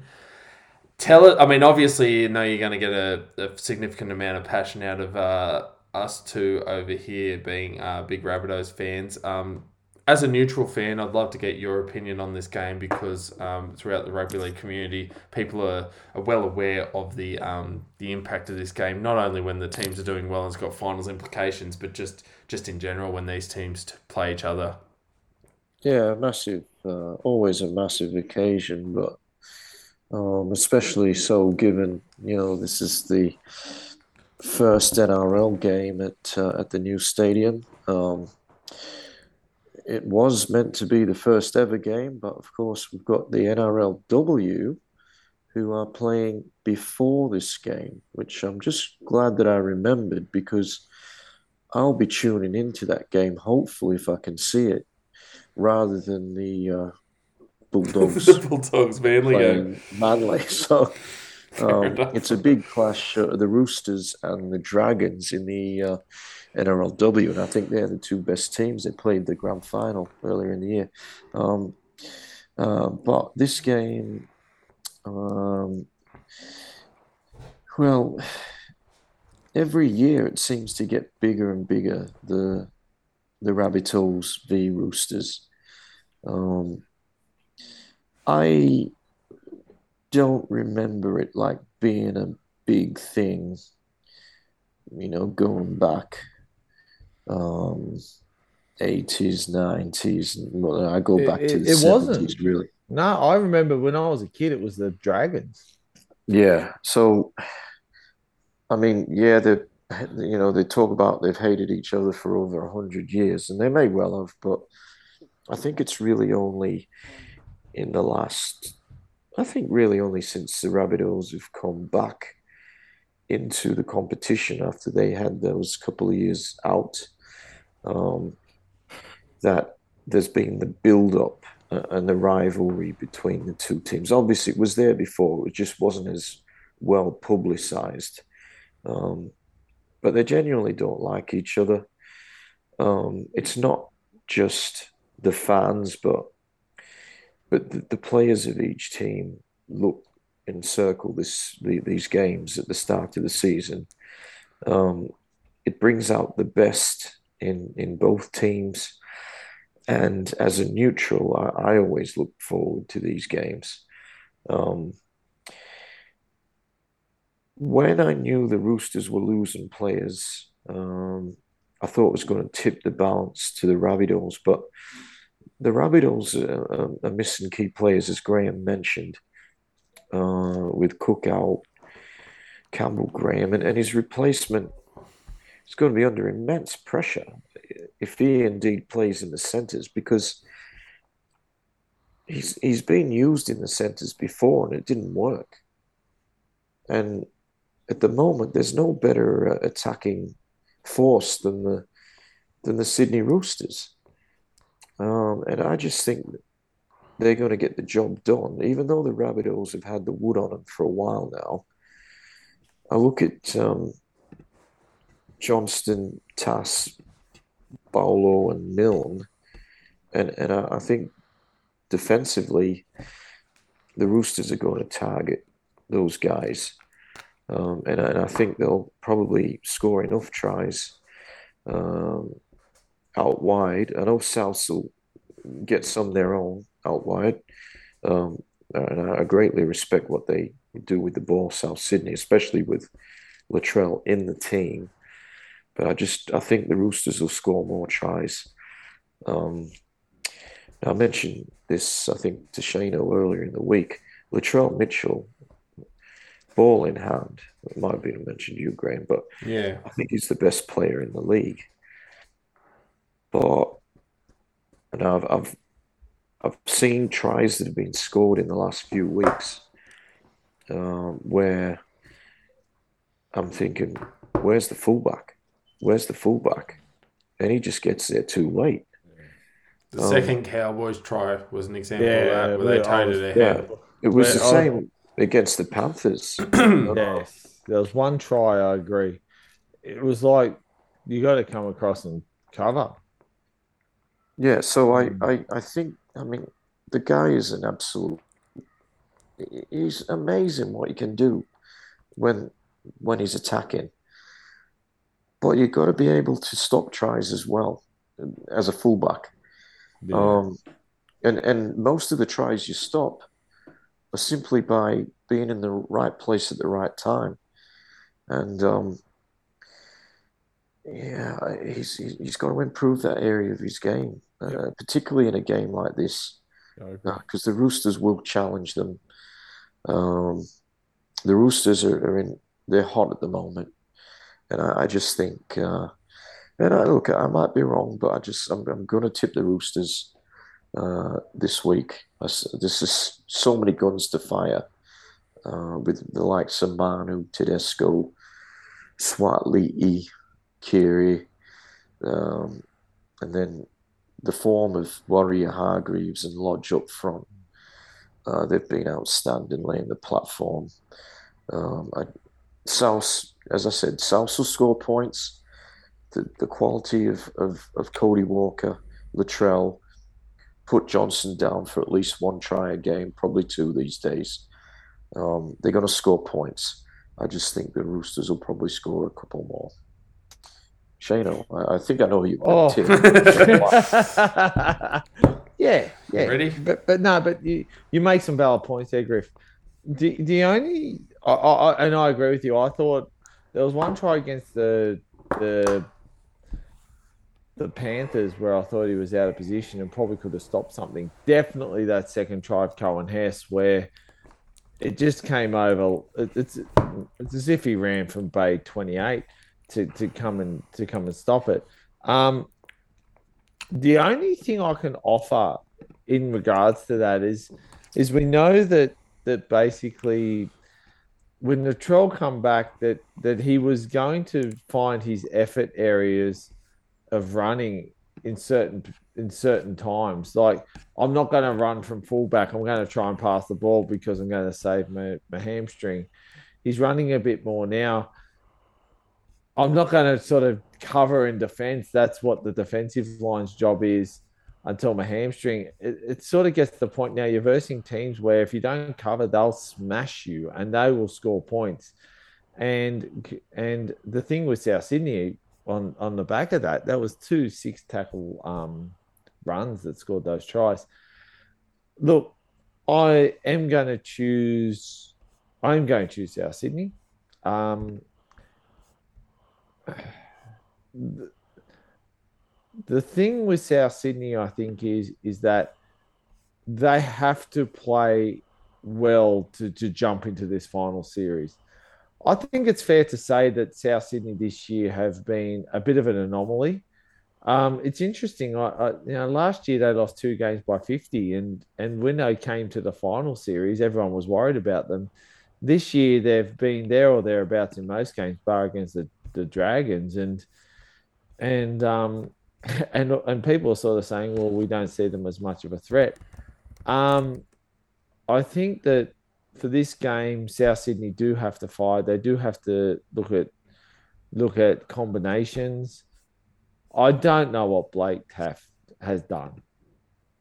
I, I really don't know. Like Polo has not played well at times throughout this year. Blake Taaffe, for me was South Sydney's best player in the final series. Um, he had a good game in the grand final and just does not get the call up. This guy was a this guy played halfback in his junior football. He reverted to fullback in the NRL. He could play centre in a heartbeat. I just don't know what's happened. I, I really don't know where he's fallen out of favour. Thank God Mamouzelos has gotten the tick. He it will be very interesting to see how he plays. Um, he's a dynamic footballer. I don't I can only say injury has kept him out the last couple of weeks. I, I, I rate what he does highly. I think moving forward, um, Damien Cook may be the 60, 60 minute man with with with um, there. I have no idea why they hired Kodi Nikorima, but anyway, um, they're on more money than me and know more about rugby league than me. But anyway, um, depth for the halves probably. Uh, maybe. Um, the yep with Blake Taaffe, SG Ball halfback of the year. Um, that's I, I don't know what that guy's Yeah. done. I, I don't know what got that guy's done. Hawkins, who's who's Yeah, and it. Dean Hawkins. Hawkins you know is a what? very good Hawkins' footballer. kicking game is is he was phenomenal the other week. Yeah, I, anyway. He's not in the We could- twenty-two. yeah, we could. No. I'll, I'll, I'll, I'll, I'll, I, I'll- look, I, what I'm about to say is is that when I look at when I look at the Roosters team, I see a team that's under strength but not under fire. Um, they've they've got all the firepower they need to win this game. I agree with Griffo that they're going to look to the centre three quarter areas, put the kicks in because it seems to be that's where the Latrell Mitchell does not read the play well and is out of position. Um, without stretch there, uh, Campbell Graham defensively, South Sydney is exposed. Again, I, I, I don't look. I'm not having a go at Jaxson Paulo. I my thoughts on Jaxson Paulo have been very um, consistent throughout his playing career. I, I, I look at a guy like Blake Taaffe and I just think that guy has to have a has to have a place in the side um, when when we can fit it in, and at this point in time we can fit it in. Um, Demetriou is a far better um, judge of. Yeah, he's a better coach than I am.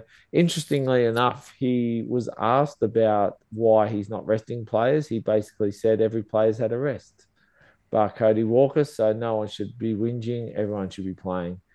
Um, Except for Latrell at the start of the week. He got a rest. He got a rest. He got he got sent home. He was allowed to go home. Um, which is a fair call. I, th- I, th- I think there was some some play management. There. Yeah, I think there were some things there beyond, you know, beyond what we know. Um, South. South Sydney are going to win this game. I hope. But the Roosters are a very lethal side. I, I think they're playing their way into form. Um, what we see this week could be the precursor to next week. The biggest difference with next week is both sides will probably be full, full strength. Provided um, they don't get any more injuries this and, week. You know, yeah, can, I, can, I, can I just say that, Griffo? Can I just add can I just add one last thing to this? this has the this will blow up this game. Oh yeah, this game's going to blow up the Lux like last week's. Game. And I yeah, that's right. And I just hope everyone has a cool head. Um, everyone keeps calm, and everyone understands that next week they're probably going to play each other again. Taukeiaho in the uh, he's locked this week. Is am, am I right? Saying yep. Um, um, I think I think the guy that could be the difference is Cam Murray. Cam Murray has played some exceptional football in the last four weeks. Um, even in a losing side, he is he he is one of the best for South. So, yeah, I I'm picking South Sydney, but but but the Roosters will bring it. Yeah, I mean, yeah, people with allegiance are picking their team in this one. Um, the, the, the, everyone else is is keying up for a good game. It could go either way. I think, like you said, um, keeping. I just want to see. I just want to see a fair game, and no one get hurt. No stupidity, and at the end of the game, if we walk away and have a beer and say the better side won, we're we're living for next week. Yeah. And and look, I'll, I'll, be honest with you. To your point before, like I mean, that you you raised a couple of good points, like keeping a lid on things. I think the key there is uh, the occasion not getting too much of. Um, yeah, I mean, there are players that, that stand out when you think of that. You think of your Cody Walkers, your Latrell Mitchells, uh, Jai Arrows on the South Sydney oh, side. If, if, if the Roosters get under their skin, walk away till next year because yeah. they'll get a week. And we know Waerea-Hargreaves obviously yeah. last week was, yeah, was and the awesome same thing. for Burgess his team. will just chip away at him. You know what I mean? Yeah. Yeah. Um, just before we, we move on, just to your point, Shane, I'm not even 100% convinced that this is the 17 that will run out. I, no, actually, I'm a, I agree with you. I was actually very interested to see the um the makeup of the reserves list. Now we know that um obviously you know, you've mentioned Blake Taaffe and his role this year has been the um, the ultimate 18th man. Kodi Nikorima actually out of the side. He's been almost like that number 14, um, you know, that role that Mamouzelos is playing there at the moment. They've, they've, they've liked having that Kodi Nikorima there to cover not only, you know, say for example, if someone you has gotta, to come in at hooker, Mam- but also covering the, the back line as well. Um, Mamouzelos has been that, injured. Yeah, he was 18th so, man last so, week. So yeah, he's been injured for a few weeks. Yeah. Where where people thought he would come in, he's actually been injured. So yeah. I'm wondering if they're saying, let's give this young guy one last flurry, see how it goes. To my point, um, South usually will put one of those players on the bench that, you know Nikorima's been that man that can cover the back line if needed. Yeah. The yeah. other thing that I find very interesting is that both Richie Kennar and Josh Mansour, who are wingers, Mm. are on the reserve list, and we know that Taane Milne, who is playing on the wing, um, has also played some centre. I don't know if there. I don't know if there's a option where there's a late change, where the a- Paulo goes to the wing, Milne to some news- centre. There was some Cheekham's an option at centre. There's two wingers on the extended squad. That back line, I'm not putting my house on it. There was some 100%. news coming out of South early this week, some very strong, valid news that basically people like Alex Johnston was going to be rested, and because he's got the first try scorer sewn up, like no one's going to beat him for the year. He will be the first person since Nathan Blacklock to win it three years in a row. Um, the the the thing is, basically, in a closed room session, apparently they were asked, "Do you want to play?" And everyone said, "Yeah, we want to play. Yeah. We, you know, give us a go." The spots If in the eighth. get- We're going to get injured today. If, if we're saving up for grabs. Hey, we're going to get. That's right. We're gonna get to it's home final. basically let's play ourselves into let's play ourselves into contention and let's get a home final. They win, they're Mm. guaranteed a home final next week. That's big. Either team. Yep. Yep. Should be a belter. That's the thing you get. And Sorry, mate. I've cut you off. oh no, I was just going to say if if the um, Eels lose, they could the, the Could winner could fifth. finish fifth, yeah. and that's no, that could be playing. Yeah, the Raiders, which is just as big. Yeah. Okay, so that's the the big Friday night clash previewed there. Moving on to Super Saturday, uh, 3 p.m. We see the Warriors taking on the Titans. Uh, in regard to the team news for this one, Shaun Johnson's been named despite suffering a calf injury against Penrith last week. Um, Aitken, Arthurs, Egan, Montoya, Berry all return to the side. Uh, so plenty of ins coming back for the Warriors. Phillip Sami back um, for the Titans. He had a head knock last week, so he'll take over from Brian Kelly. Uh, yet again, Griffo, we've got a game here with two teams who are effectively playing for pride and hoping to get something uh, positive out of this season to get ready for next year. Yeah. Um, uh, again, this is a good time slot for this game. 3 p.m. Saturday. Um, I'm going to tip the Titans. Uh, for mine, the Warriors are rubbish. Um, Simple as that, isn't it? they're actually above, currently above the Titans on the ladder. The Titans actually can get up to 12th because they've got a bet for and against, and uh, there's there's a number of teams on 14 points, and if all those teams lose and the Titans win, um, they'll go up to 12th, which doesn't seem so bad. Uh, and, and they will have finished the year with, you know, a few wins because they were in the wooden spoon position there a couple of weeks ago. Uh, but uh, you know they, they beat Manly uh, last week. They beat the Knights, so it could be three in a row. Um, and I think it will be. I just think they're. I look at the the team list. You got the talented of uh, Brimson, Campbell, Big Tino, Fifita. That's David Fifita and his cousin Jojo Fifita. Um, Fernor is a very good player. Uh, I just think they they got the better players, and I'm going to tip Titans, and, and that's it. Yeah, I- I'm with you. I mean, uh, look, in, in all fairness, last week when we look at the results um, on the board, the Titans um, they had a lot of points in them. Um, th- there was almost a moment that got a gaffe in the Titans game where they were celebrating a try, and uh, one of the players went to jump in and overshot the mark. If you saw that, you'll know what I'm talking Uh, I did see that. Yeah, yeah, that was a good one. But um, Aaron Wood style, yeah, that's right. Yeah, he was the he was the best one. But yeah, the I, origin. I actually like the Titans in this one too. I mean, albeit the fact that it is in Auckland, I think a lot of people will go the home team on this one. But um, yeah, I, I, I'm I'm I'm going to tip the Titans to um to finish on a positive note to what's been a, an ordinary season. Uh, big game for the Broncos at 5.30 on Saturday. They'll be playing uh, the Dragons. Uh, this is a home game for the Dragons, so the uh, Broncos will have to travel to Sydney for this one. Um, Dragons had the same 17 uh, that won last week against the Tigers. Um, and I've also noticed that Andrew McCullough is in the reserves. Um, I think he's coming back from a knee injury. Uh, for the Broncos, the biggest news for them, if he does in fact play, is the, the, that Adam Reynolds has been named. Um, he had that head knock last week, so we'll see how we go. Also saw that Thomas Flegler was um, is named, and they're expecting him to play. And we heard a lot about that throat injury.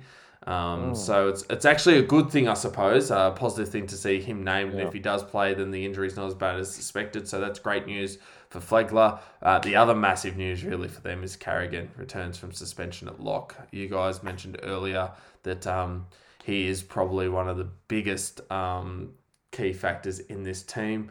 Uh, the head scratcher last week was the fact that Selwyn Cobbo wasn't in the side. They said he was um, being rested. Not sure why you'd rest um, big players in big games. But anyway, look, we're trying to understand what the Broncos are going to do. Um, look, uh, are we seeing a win in their future? Are we seeing finals footy, Griffo? What's going to happen um, for the Broncos this week? Can they get the job done?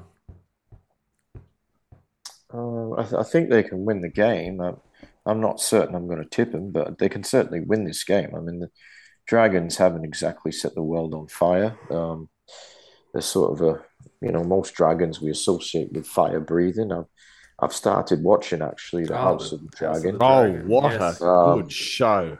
Yep. Yeah. Uh, How I good think- was the start? Like you know, like the music's back. Yeah. Yeah. Yeah. It's Game of Thrones. So- is oh, it's back. good. Yeah, it's back.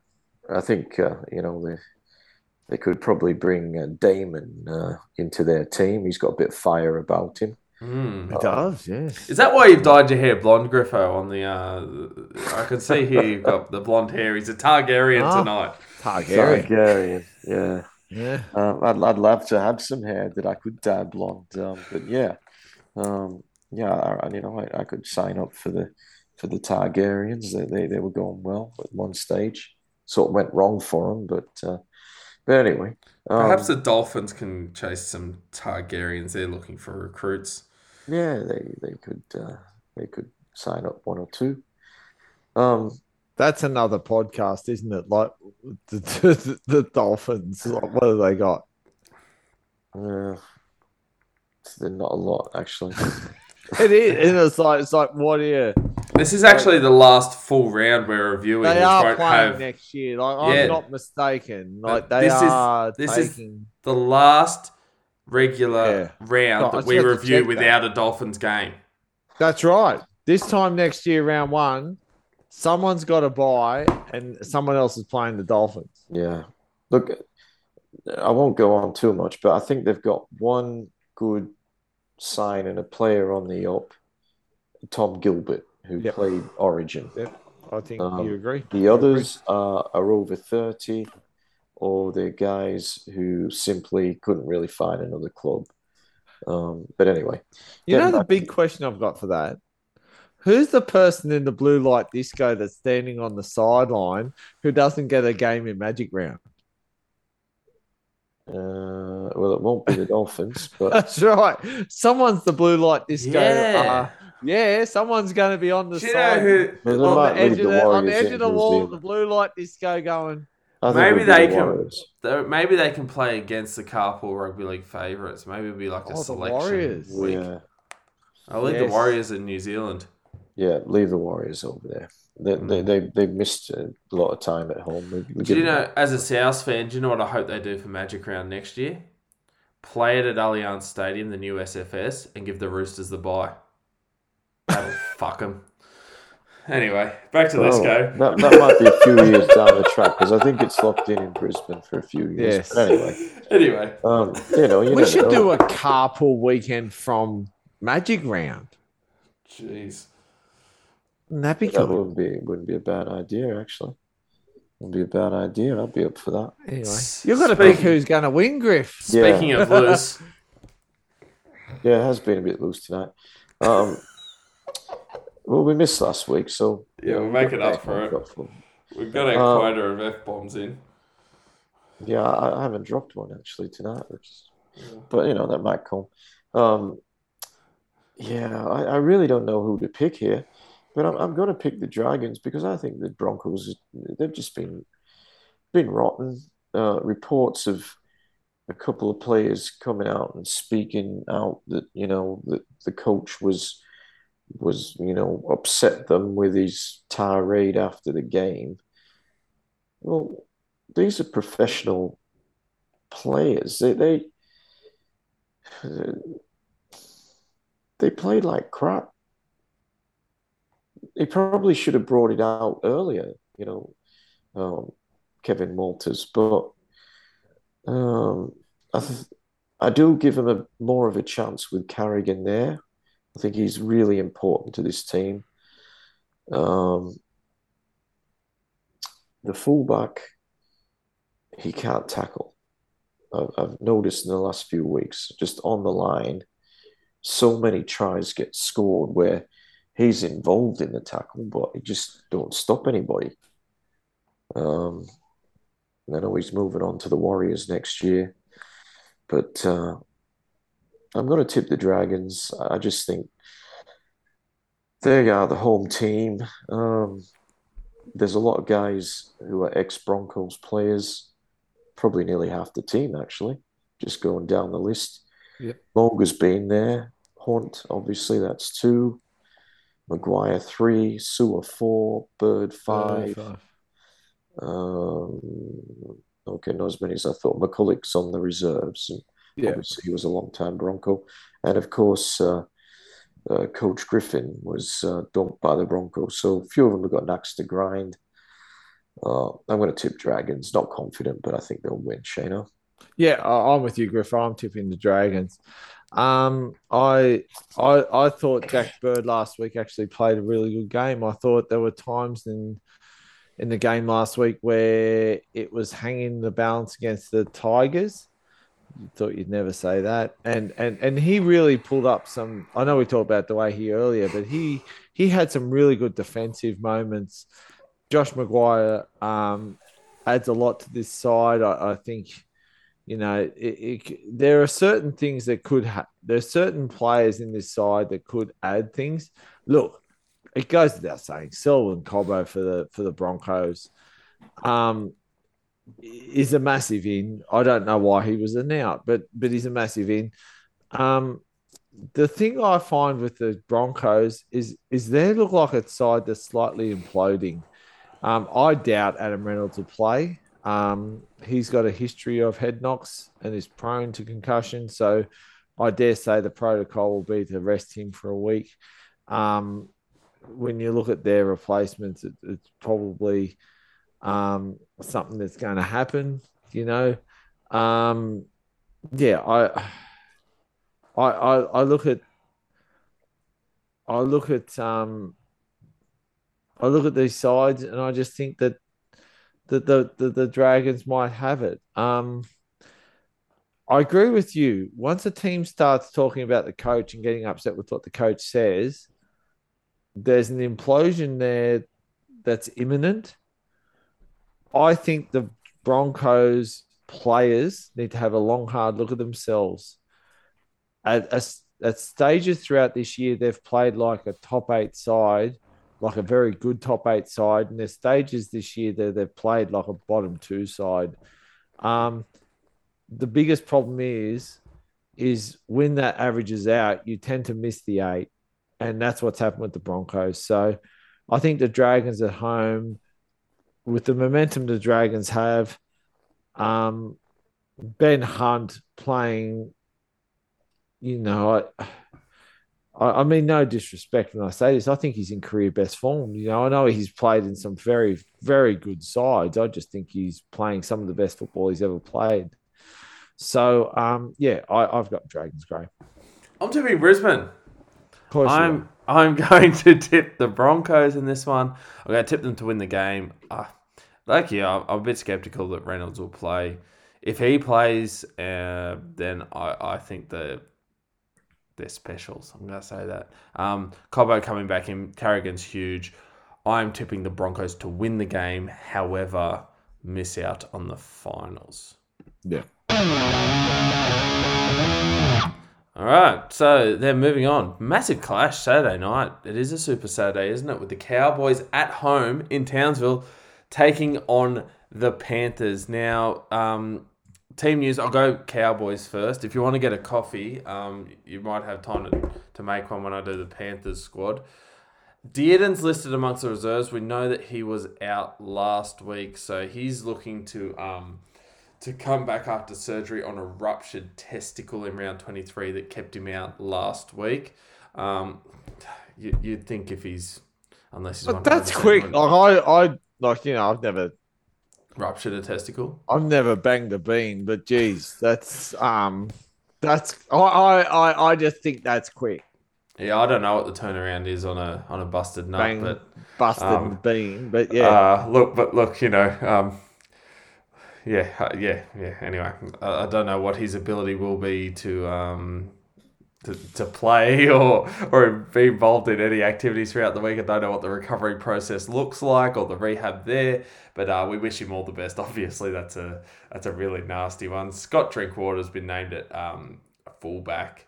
Uh, the hammer at five eight, but um, you know you'd imagine the hammer going back to the bench if Dearden plays. Uh, Coen Heskar missed the game through suspension, so uh, they will welcome back Cotter to the starting side. Um, Griffin Neame comes onto the bench for the Panthers. All right, here we go. They are resting Edwards, To'o, Crichton, Tago, um, May, who is out this week, rested. Um, you probably heard earlier that not only the NRL are dishing out fines for um, indiscretions, however, um, the um, the law up in Queensland have also issued a fine for an incident last year that that's been he's been found guilty of. So you might hear some news about that. Uh, Luai also uh, arrested. Leota, Fisher Harris, Kikau, Isaiah Yeo. Um, and I think Koroisau's out with the ankle injury. Spencer Leniu will be a shoulder injury. Liam Martin listed amongst the reserves. Uh, he was rested last week. We know that he had that um, bad ankle injury, and he actually played the game against uh, South Sydney and was phenomenal in that game. Um, yeah, it, it'd take me all day to, to, to tell you who's coming in, but there that's the big news there. Basically, what we're looking at here is um, Penrith resting all their players going to the finals with position one sewn up. Um, and um, yeah, I'd, I'd imagine Griffo as a fan, um, probably not too concerned about uh, this one. Concerned about the results. Good opportunity for some of the um, the reserve grade players to come in to uh, get a few minutes under their belt uh, against a quality team. Should they need to be called upon come finals time. Yeah, absolutely, Graham. Um, a lot of guys are, are making their debut this week. Um, I'm interested to see Tom Jenkins in the centre. Um, I've not really seen. I probably I probably have seen him live, but not often. Um, I've seen a lot of highlights where he, he seems to score a lot of tries in the lower, or has done in the, in the last couple of years in the lower grades. Taruva obviously is an exciting player. I don't we we haven't seen the best of him as yet in first grade. Um, Kurt Falls returns. He hasn't played for some time uh, in first grade. We know he's a quality goal kicker, and, and uh, in a couple of games he has played, he's been quite solid. Um, Hopgood has played the last couple of games. Uh, he didn't get much game time last week, but I thought he was outstanding against South Sydney two weeks ago. J'maine Hopgood. Um, he, really, if he can put in another big performance, he, he might keep a spot on the in the seventeen, even when their best side is available. So big incentive for him. Lindsay Smith's a guy that uh, they've had raps on for a few years. He's, he's only played a few first grade games, but when he's stood, he's he's been very good when he's been there. So again, he's the few, one of the future forwards of the club. Um, Big Eddie Blacker, he played one game for the Dragons a few years ago. He's he's a man mountain, looks like uh, something out of Vikings. Um, Uh, so it'll be interesting to see how he goes. Uh, you've got Soni Luke returning uh, off the bench there. He played a few games in the 14, and I thought he was very good uh, earlier in the year. Two guys that I really don't know a lot about um, making their debuts Liam Henry and Jack Cole. These guys uh, are these players they've developed from uh, from Western New South Wales. Henry, I believe, is originally from Blayney. Jack Cole might be from Orange. I might be wrong on that, but he's uh, both these guys are, uh, are fellas they've brought through their development program uh, in uh, in the western uh, or just west of the mountains. So Jack Cole actually came off the bench in the New South Wales under 19s earlier this year. Um, so it's going to be interesting. Um, a lot of solid performers: Chris Smith, Scott Sorensen, Matt Eisenhuth. Um, they've played a lot first grade this year, particularly Sorensen. Um, normally off the bench, but he's a starter. He's missed the last couple of weeks, so uh, it's interesting. They they've named Liam Martin at twenty one. Um, as Graham said, he was rested last week. The um, Ricky Stuart's uh, not favorite player uh, is listed at 22. He didn't play last week. Not quite sure why. I think it, it might have just been dropped. Um, he's been a mainstay on the interchange bench all year, so not quite sure what's going on there with with Jaeman Salmon. Um, but anyway, it'll be uh, it'll be interesting. New faces, opportunity particularly for those guys who who have contracts at the Panthers for the next year or two um, to to stake a claim with with uh, you know, quite a few guys leaving the Panthers. Um, opportunity beckons for for these guys, so it'll be interesting. Hard to imagine that what is basically a reserve grade Panthers team could beat the team coming third in the NRL uh, almost at full strength. Um, just on the pronunciations of names, which we talked about earlier, um, apparently Jeremiah Nanai, it's pronounced Nana, like grandma type thing. Um, so, uh, but, he's he's had an outstanding year, Nana, Nanai, we will call him. Um, it's hard to imagine Penrith can win this game.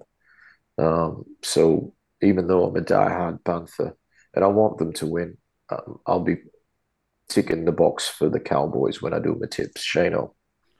Yeah, it, you know, you go through this Penrith side and you, you know, you just you just think of the value that. Look, I love a good Blayney Bear.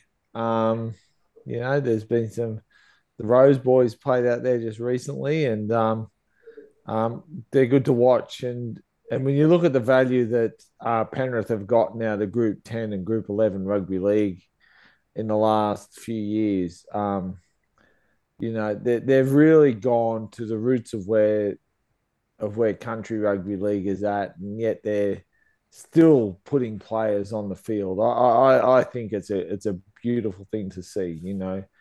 Um, and for these towns, uh, Blayney, uh, whether it be Blayney, Dubbo, Orange, wherever it is, to, to say that this guy played for us and is now in the NRL, that that that's testament. And of course, Bathurst Panthers team themselves, um, that's testament to what they to what they do and, and, and the way they run things.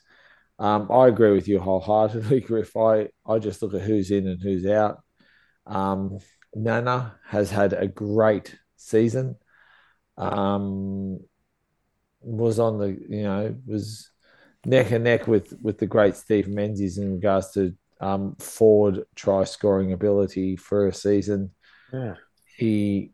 well, know, he's the best nunner of all time, isn't he? He is, isn't he? Oh, geez, the Zimmer how frame. Many, how many nunners do you see going up for no, the no, no, Zim, no Zimmer frame, four pointer, no Zimmer frame needed. No. But um, yeah, I, I, I, agree with you. I, I just think that when you look at Pan, look, it's hard to tip against Penrith because they're like the Storm at the moment. Whoever they put on the field, they're going to produce. But when you look at who they're resting, and rightly so, I would want if that was my team, I'd want to have a week off. When you look at who they're resting and who they've got out, um, the Cowboys are doing what they should do, which is let us take care of ourselves. We win the match, we're in second, and it's up to, you know, it's up to the Sharks to beat to beat well, to beat an easy beat of the side, uh, easy beat of the competition. But but but you know that they're looking after themselves. They're saying, look, we'll win, we'll win Saturday at seven thirty-five, and then it's up to the Sharks to beat the Knights at two o'clock. And if if they can do that, well, then we'll play the Sharks in Sydney, which you know the Cowboys, you know, Cowboys don't generally travel well. But you know what? If something strange happens, and we can get ourselves in second, well, the Sharks have to come to us. And in Queensland, that's a different beast. I, have got the Cowboys in this, Gray. Yeah, yeah, yeah. It, it, it, as you guys said, it pretty much comes down to the fact that um, the Panthers are resting, you know, just about just about everyone. So, um, look, even and I mean, we talked about this uh, for a long time as you know, being that you know potentially first, versus second. Um, it's not the way it worked out. A lot of players being rested given the squads that are named, um, I'd, I'd imagine you'd expect the Cowboys uh, to win this one. Pretty short on the sports bet too. I think they're like they're only paying about dollar ten, dollar yeah, fifteen. Five, five fifty. Five fifty Panthers. Yeah. So mm, anyway. Jeez. Um, yeah, jeez. Uh, there'll be people I know who'll put who'll like that five dollars. Uh, but uh, look, as you mentioned, the other implication uh, for the weekend, the day after on Sunday, when the Knights play the Sharks, uh, second position and a home final could be up for grabs here for the Cronulla Sharks. The Knights playing for pride, uh, given they're currently one of those teams that Griffo mentioned that are on um, 14 points, currently in 13th position. The game's going to happen up in Newcastle at 2 p.m. kickoff. Uh, team news Milford out with a rib injury. Crossland's going to start at five eight. Randall joins the bench. Um, Jack Johns also on the bench. Croker moves on to the starting side with uh, Sauaso Sue dropping out. Um, so no Kurt Mann with his quad injury and no Mitch Barnett. Um, so he's actually played his final game for the club as he won't feature this week. Um, Dale Finucane, I noticed for the Sharks, is in jersey number 22. So it'll be interesting to see if he um, comes back from his rib cartilage issue that kept him out last week. Um, many schools of thought there if he's good to go, do you play him or do you just rest him for the finals the week after, given the fact that top four is guaranteed? Um, Matt Ikuvalu also uh, back from a groin strain. So uh, Iro is going to drop out. He made his uh, debut last week. And um, the talk is that Connor Tracey will be rested due to his concussion until the finals next week. Um, look, really, Griffo, we've got a team coming second against a team coming 13th here. The Knights have been a big disappointment. Sharks playing to secure that home semi final, and I think many people will like the team from Cronulla this week. I'm one of them. Yeah, thought you might. Um, Newcastle have been they've been poor. Um, they really only got into the game last week with the Titans once uh, Kelly was sent off. Um, Titans were all over them there, and then they still didn't get the job done. Um, so I'm I'm I'm all on the Sharks here. Too much quality. Um, they'll want to be uh, at the peak of their form leading into the, the, finals game the following week. So Sharks for me, Shane. Yeah, I've got the Sharks. They they're they're playing. You know what? The Sharks are looking at this side. Sorry, this game. Sorry, and looking at this side, they're playing. They want to finish second. They finish second. They've got a home final. Um, they're throwing everything but the kitchen sink at it. I look at this game and I think that the Knights where the Knights are at and the Sharks are at, I actually think this could be an absolute cricket score. I think that I think the Sharks will put this team to the sword. and in the four, they they will probably play a home final against the Cowboys week one.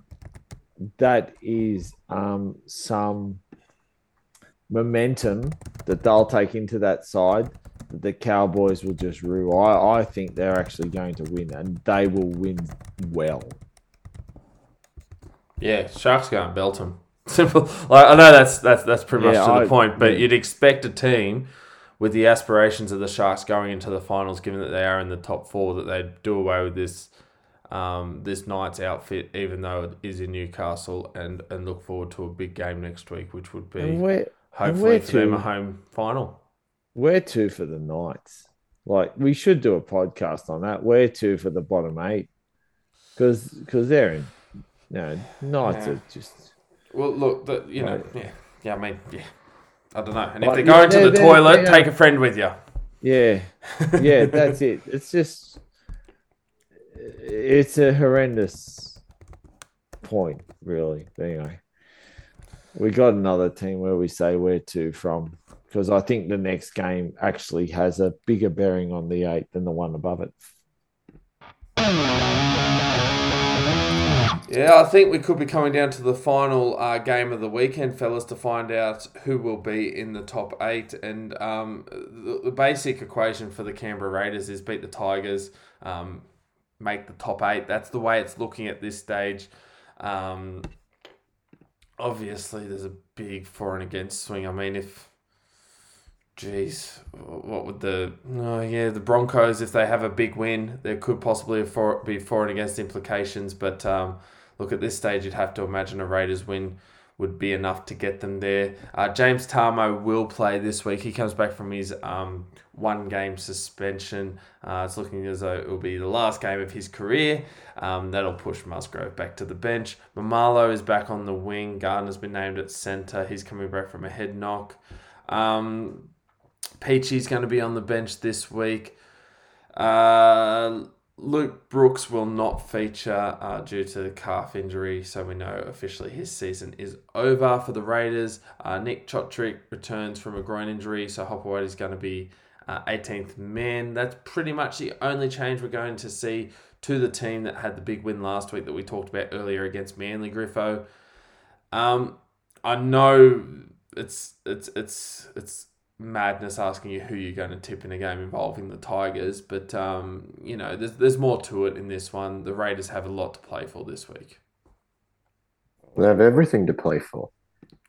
Um, it, it's Raiders, and, and and I think they win by quite quite a bit. Um, the Tigers mathematically uh, can lose the spoon if the Titans lose, but it'd have to be massive win over them, and then they're not going to do that. Um, so they've got the, the spoon pretty much sewn up. Um, At least they're the winning time in something. their well, yeah, it is. Yeah, first time in the club's history. That was a surprising thing Is that for true? me. Yeah. Yeah. Um, Okay. I Uh, thought they obviously, you know, few, but talking about the joint venture there of the West Tigers Yeah, since uh, yeah. that's right. the year 2000. So they've, they've been an absolute powerhouse, not winning the spoon for, for twenty years, over twenty That's years. like that's like that's like celebrating the fact that you've been in jail your whole life and you've avoided death row. It's yeah, uh, The Yeah. Leichhardt Express yeah. Um, yeah. must always run on time. Well, there may not be any games at Leichhardt Oval after next year, No. so there'll be another piece of uh, yeah. Of, of, of history. But anyway, Memorabilia. Yeah, look, it, it, you know, I, I know it, it's got that um, historical uh, sort of, I don't know what the word is, nostalgia. Nostalgia. Yeah. Oh, But look, that's all it is. It's it's just it's a shit ground um, you know what? to Where, watch football from. you know what? The funny thing is, and and I mean no disrespect here, Griff. I remember a time where Penrith Park was pretty was a pretty average ground. It was freaking dirt on one side and whatnot. Then they said, no, no, let's let's and, and and the council and everyone involved, all the stakeholders got together, let's upgrade it. They upgraded it. 10, 15 years down the track, they said it needs another. Let's upgrade it. They upgraded it. this is the thing. Now they're going to knock it over. No, but but you know what? I'll talk you about know what? in a. Leichhardt, Leichhardt just never got that.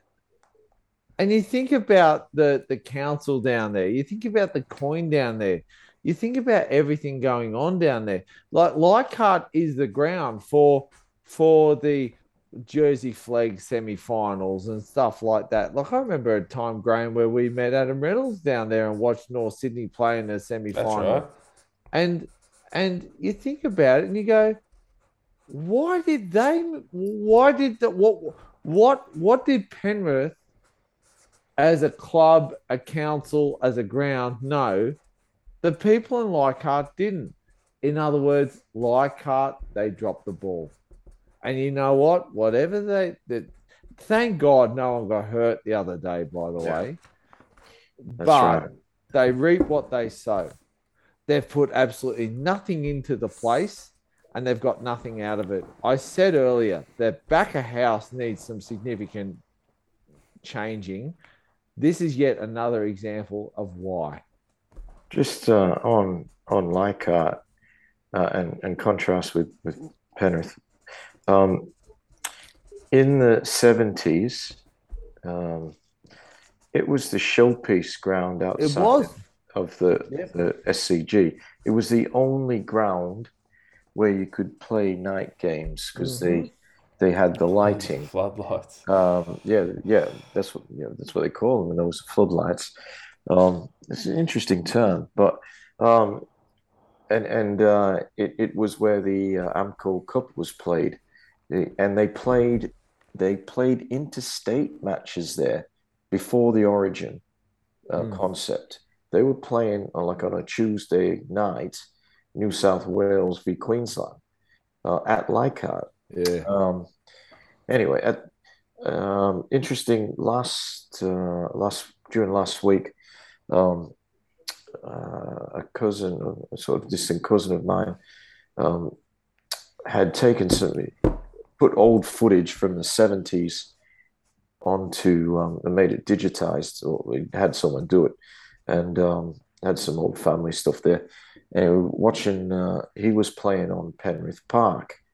Um, and this is, you know, mid 70s, I guess. It looked like a country field. Oh, mate. It just was, sur- you you could Oh. literally, sur- surrounding it was Oh. was paddocks with, with animals in them. There was no grandstand. There there would have been the small Mate, that- grandstand, but that Eastern Grandstand, Griff, I remember in '86 uh, watching South Sydney versus Penrith. It was uh, six points to four from memory. Not a try was scored. It was all scored with penalty goals. We were sitting on the ground. Yep. On that eastern side, it was the hill. It was Penrith Park. That's what it was called. Yep. It was called Penrith Park. yeah. There was not look at- much. It was there was not much there. No. And when you look at what it's become now, what did what what crystal ball were they looking at that, the that the people looking after Leichhardt weren't looking in? I think to be fair to to to the Leichhardt people, Penrith had sort of space there for expansion of of the ground and the facilities, whereas in in uh, Leichhardt, they they it's literally you've got houses right next to Yeah. The the field there, and, and some people, you know, obviously uh, they don't need to go into the ground because they can just sit uh, up on the top of the Yeah. roofs or and they can watch the game. But so it's you, you can't really um, I look, I always it too much. I always thought I always thought that that they got torn between Concord and Leichhardt, and between the two, they didn't find a home. It was it was almost like, do we put all our money into Concord Oval, and and and make that out because that's their training base and it has been for a while. Um, do we put our money into Concord Oval and say, well, Leichhardt was a great nostalgic place, but unfortunately, it's run its time. Or do we do we put our money into Leichhardt and have Concord Oval as a as a good suburban ground for rugby for rugby league, and and neither have flourished. And and I think and I think back a house council, everyone needs to put their hand up and say maybe Yeah. we've dropped the ball on this. Concord actually, um, again, it, it was the showpiece for It was a union. great ground. Oh yeah, rugby Um, union. It was a They they ground. they played I th- the very first World Cup. I think Mhm. games Yep. were played there. Um, yeah, but they've taken they took down all the stands and they've done and Yeah. they put in the center of hope. Of course, now They I'll, I'll not deconstructed it. ever call it a center of excellence until there is some There is some excellence, It's a yeah. center of hope. Um, It's as much a, a, a center of excellence as um, you know, Leichhardt Oval's an actual oval in Leichhardt. So yeah, um, and referred to by some as the eighth wonder of the world, not by Yeah. me. no, I, I call it Lilyfield rectangle myself. But anyway, The, the Um, Lily Lily filled uh, ground. yeah. Um, all that being said, is that going to impact on your tip this week? No, So, it's- Raiders, why are they winning? Raiders because they're better. Cool. Are they making the finals? Yes. Raiders will finish eighth. Yep. Yep. I think we're all in agreement to that one. Raiders They- win this one. Raiders are. get eight You know what? And and to their credit and to Ricky's credit, uh they needed to win three and they won them. yeah. And they can And they will win this one. put in front of them. If they look, if they lose this one, it's it's it's it's it's you know they'll be looking at each other and I still don't think Ricky's had a great year. no, They've made the eight.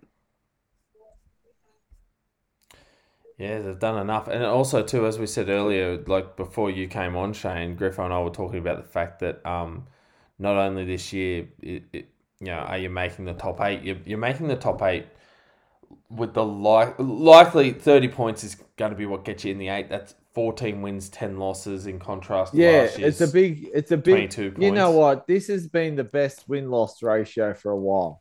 It shows the quality and it shows why we have to be excited about this weekend. And I think I think maybe it, you know, apart from the Panthers who were light years ahead of everyone, um, like win twenty, lost three. I think I think it probably shows that anyone from two to eight. Oh, I tell a lie there. I'm not too sure about the Raiders, but I think There's seven teams that can win the comp. yeah, there, there's teams there. They go, you go if they have a run of form, and they play to their potential. Yeah, they might, they might actually do some damage. Interestingly, I don't like betting, but it's funny, um, like how certain teams have shortened and certain teams have lengthened, and you sort of go, how did that happen? And and it's it's like it's like a team wins, but they, they lengthen. It's like I don't I don't think anyone really knows who's going to play Penrith in the grand final. Like it's it's as if There's an assumption that Penrith will be there. there's this assumption. you never know what happens. will Be there, and no yeah, one knows. They Like, deserve to be there. well, what is it? Um, I think the Raiders are paying hundred and one dollars. Like you know, like, who who in the top eight pays hundred and one dollars? Um, South Sydney were thirteen dollars last week, and they're seventeen this week. Um, last week the Roosters were fifteen. They're eight dollars fifty. You know, like Cowboys, who are a top three side, are eleven. Like you just go, what's going on? I got a gut feeling no one knows what's going to happen in this final series.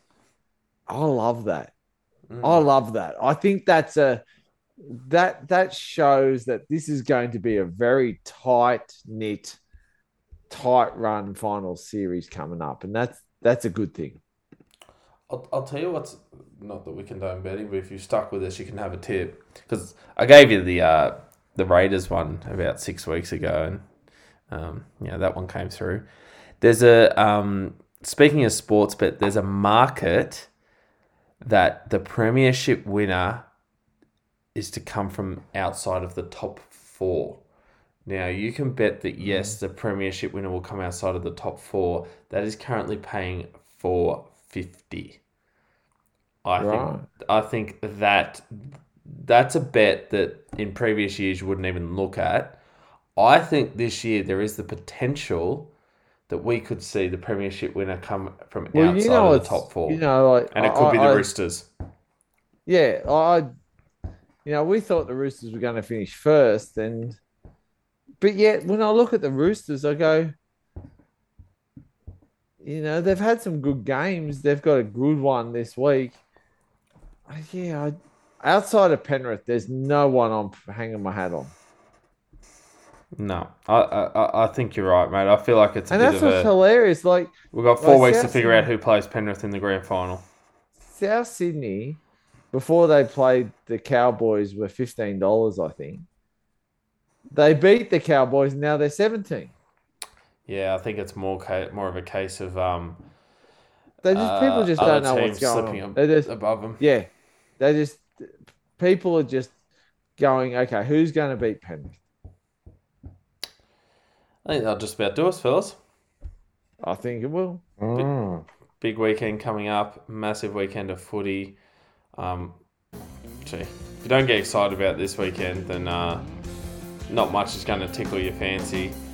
Thanks for listening to us this week. Look forward to the footy th- this weekend, and look forward to being back on board next week. Hope Thank team- you. Bye Unless you go bye. for the Roosters. Yeah, I hope your team wins unless you go for the Roosters. Time.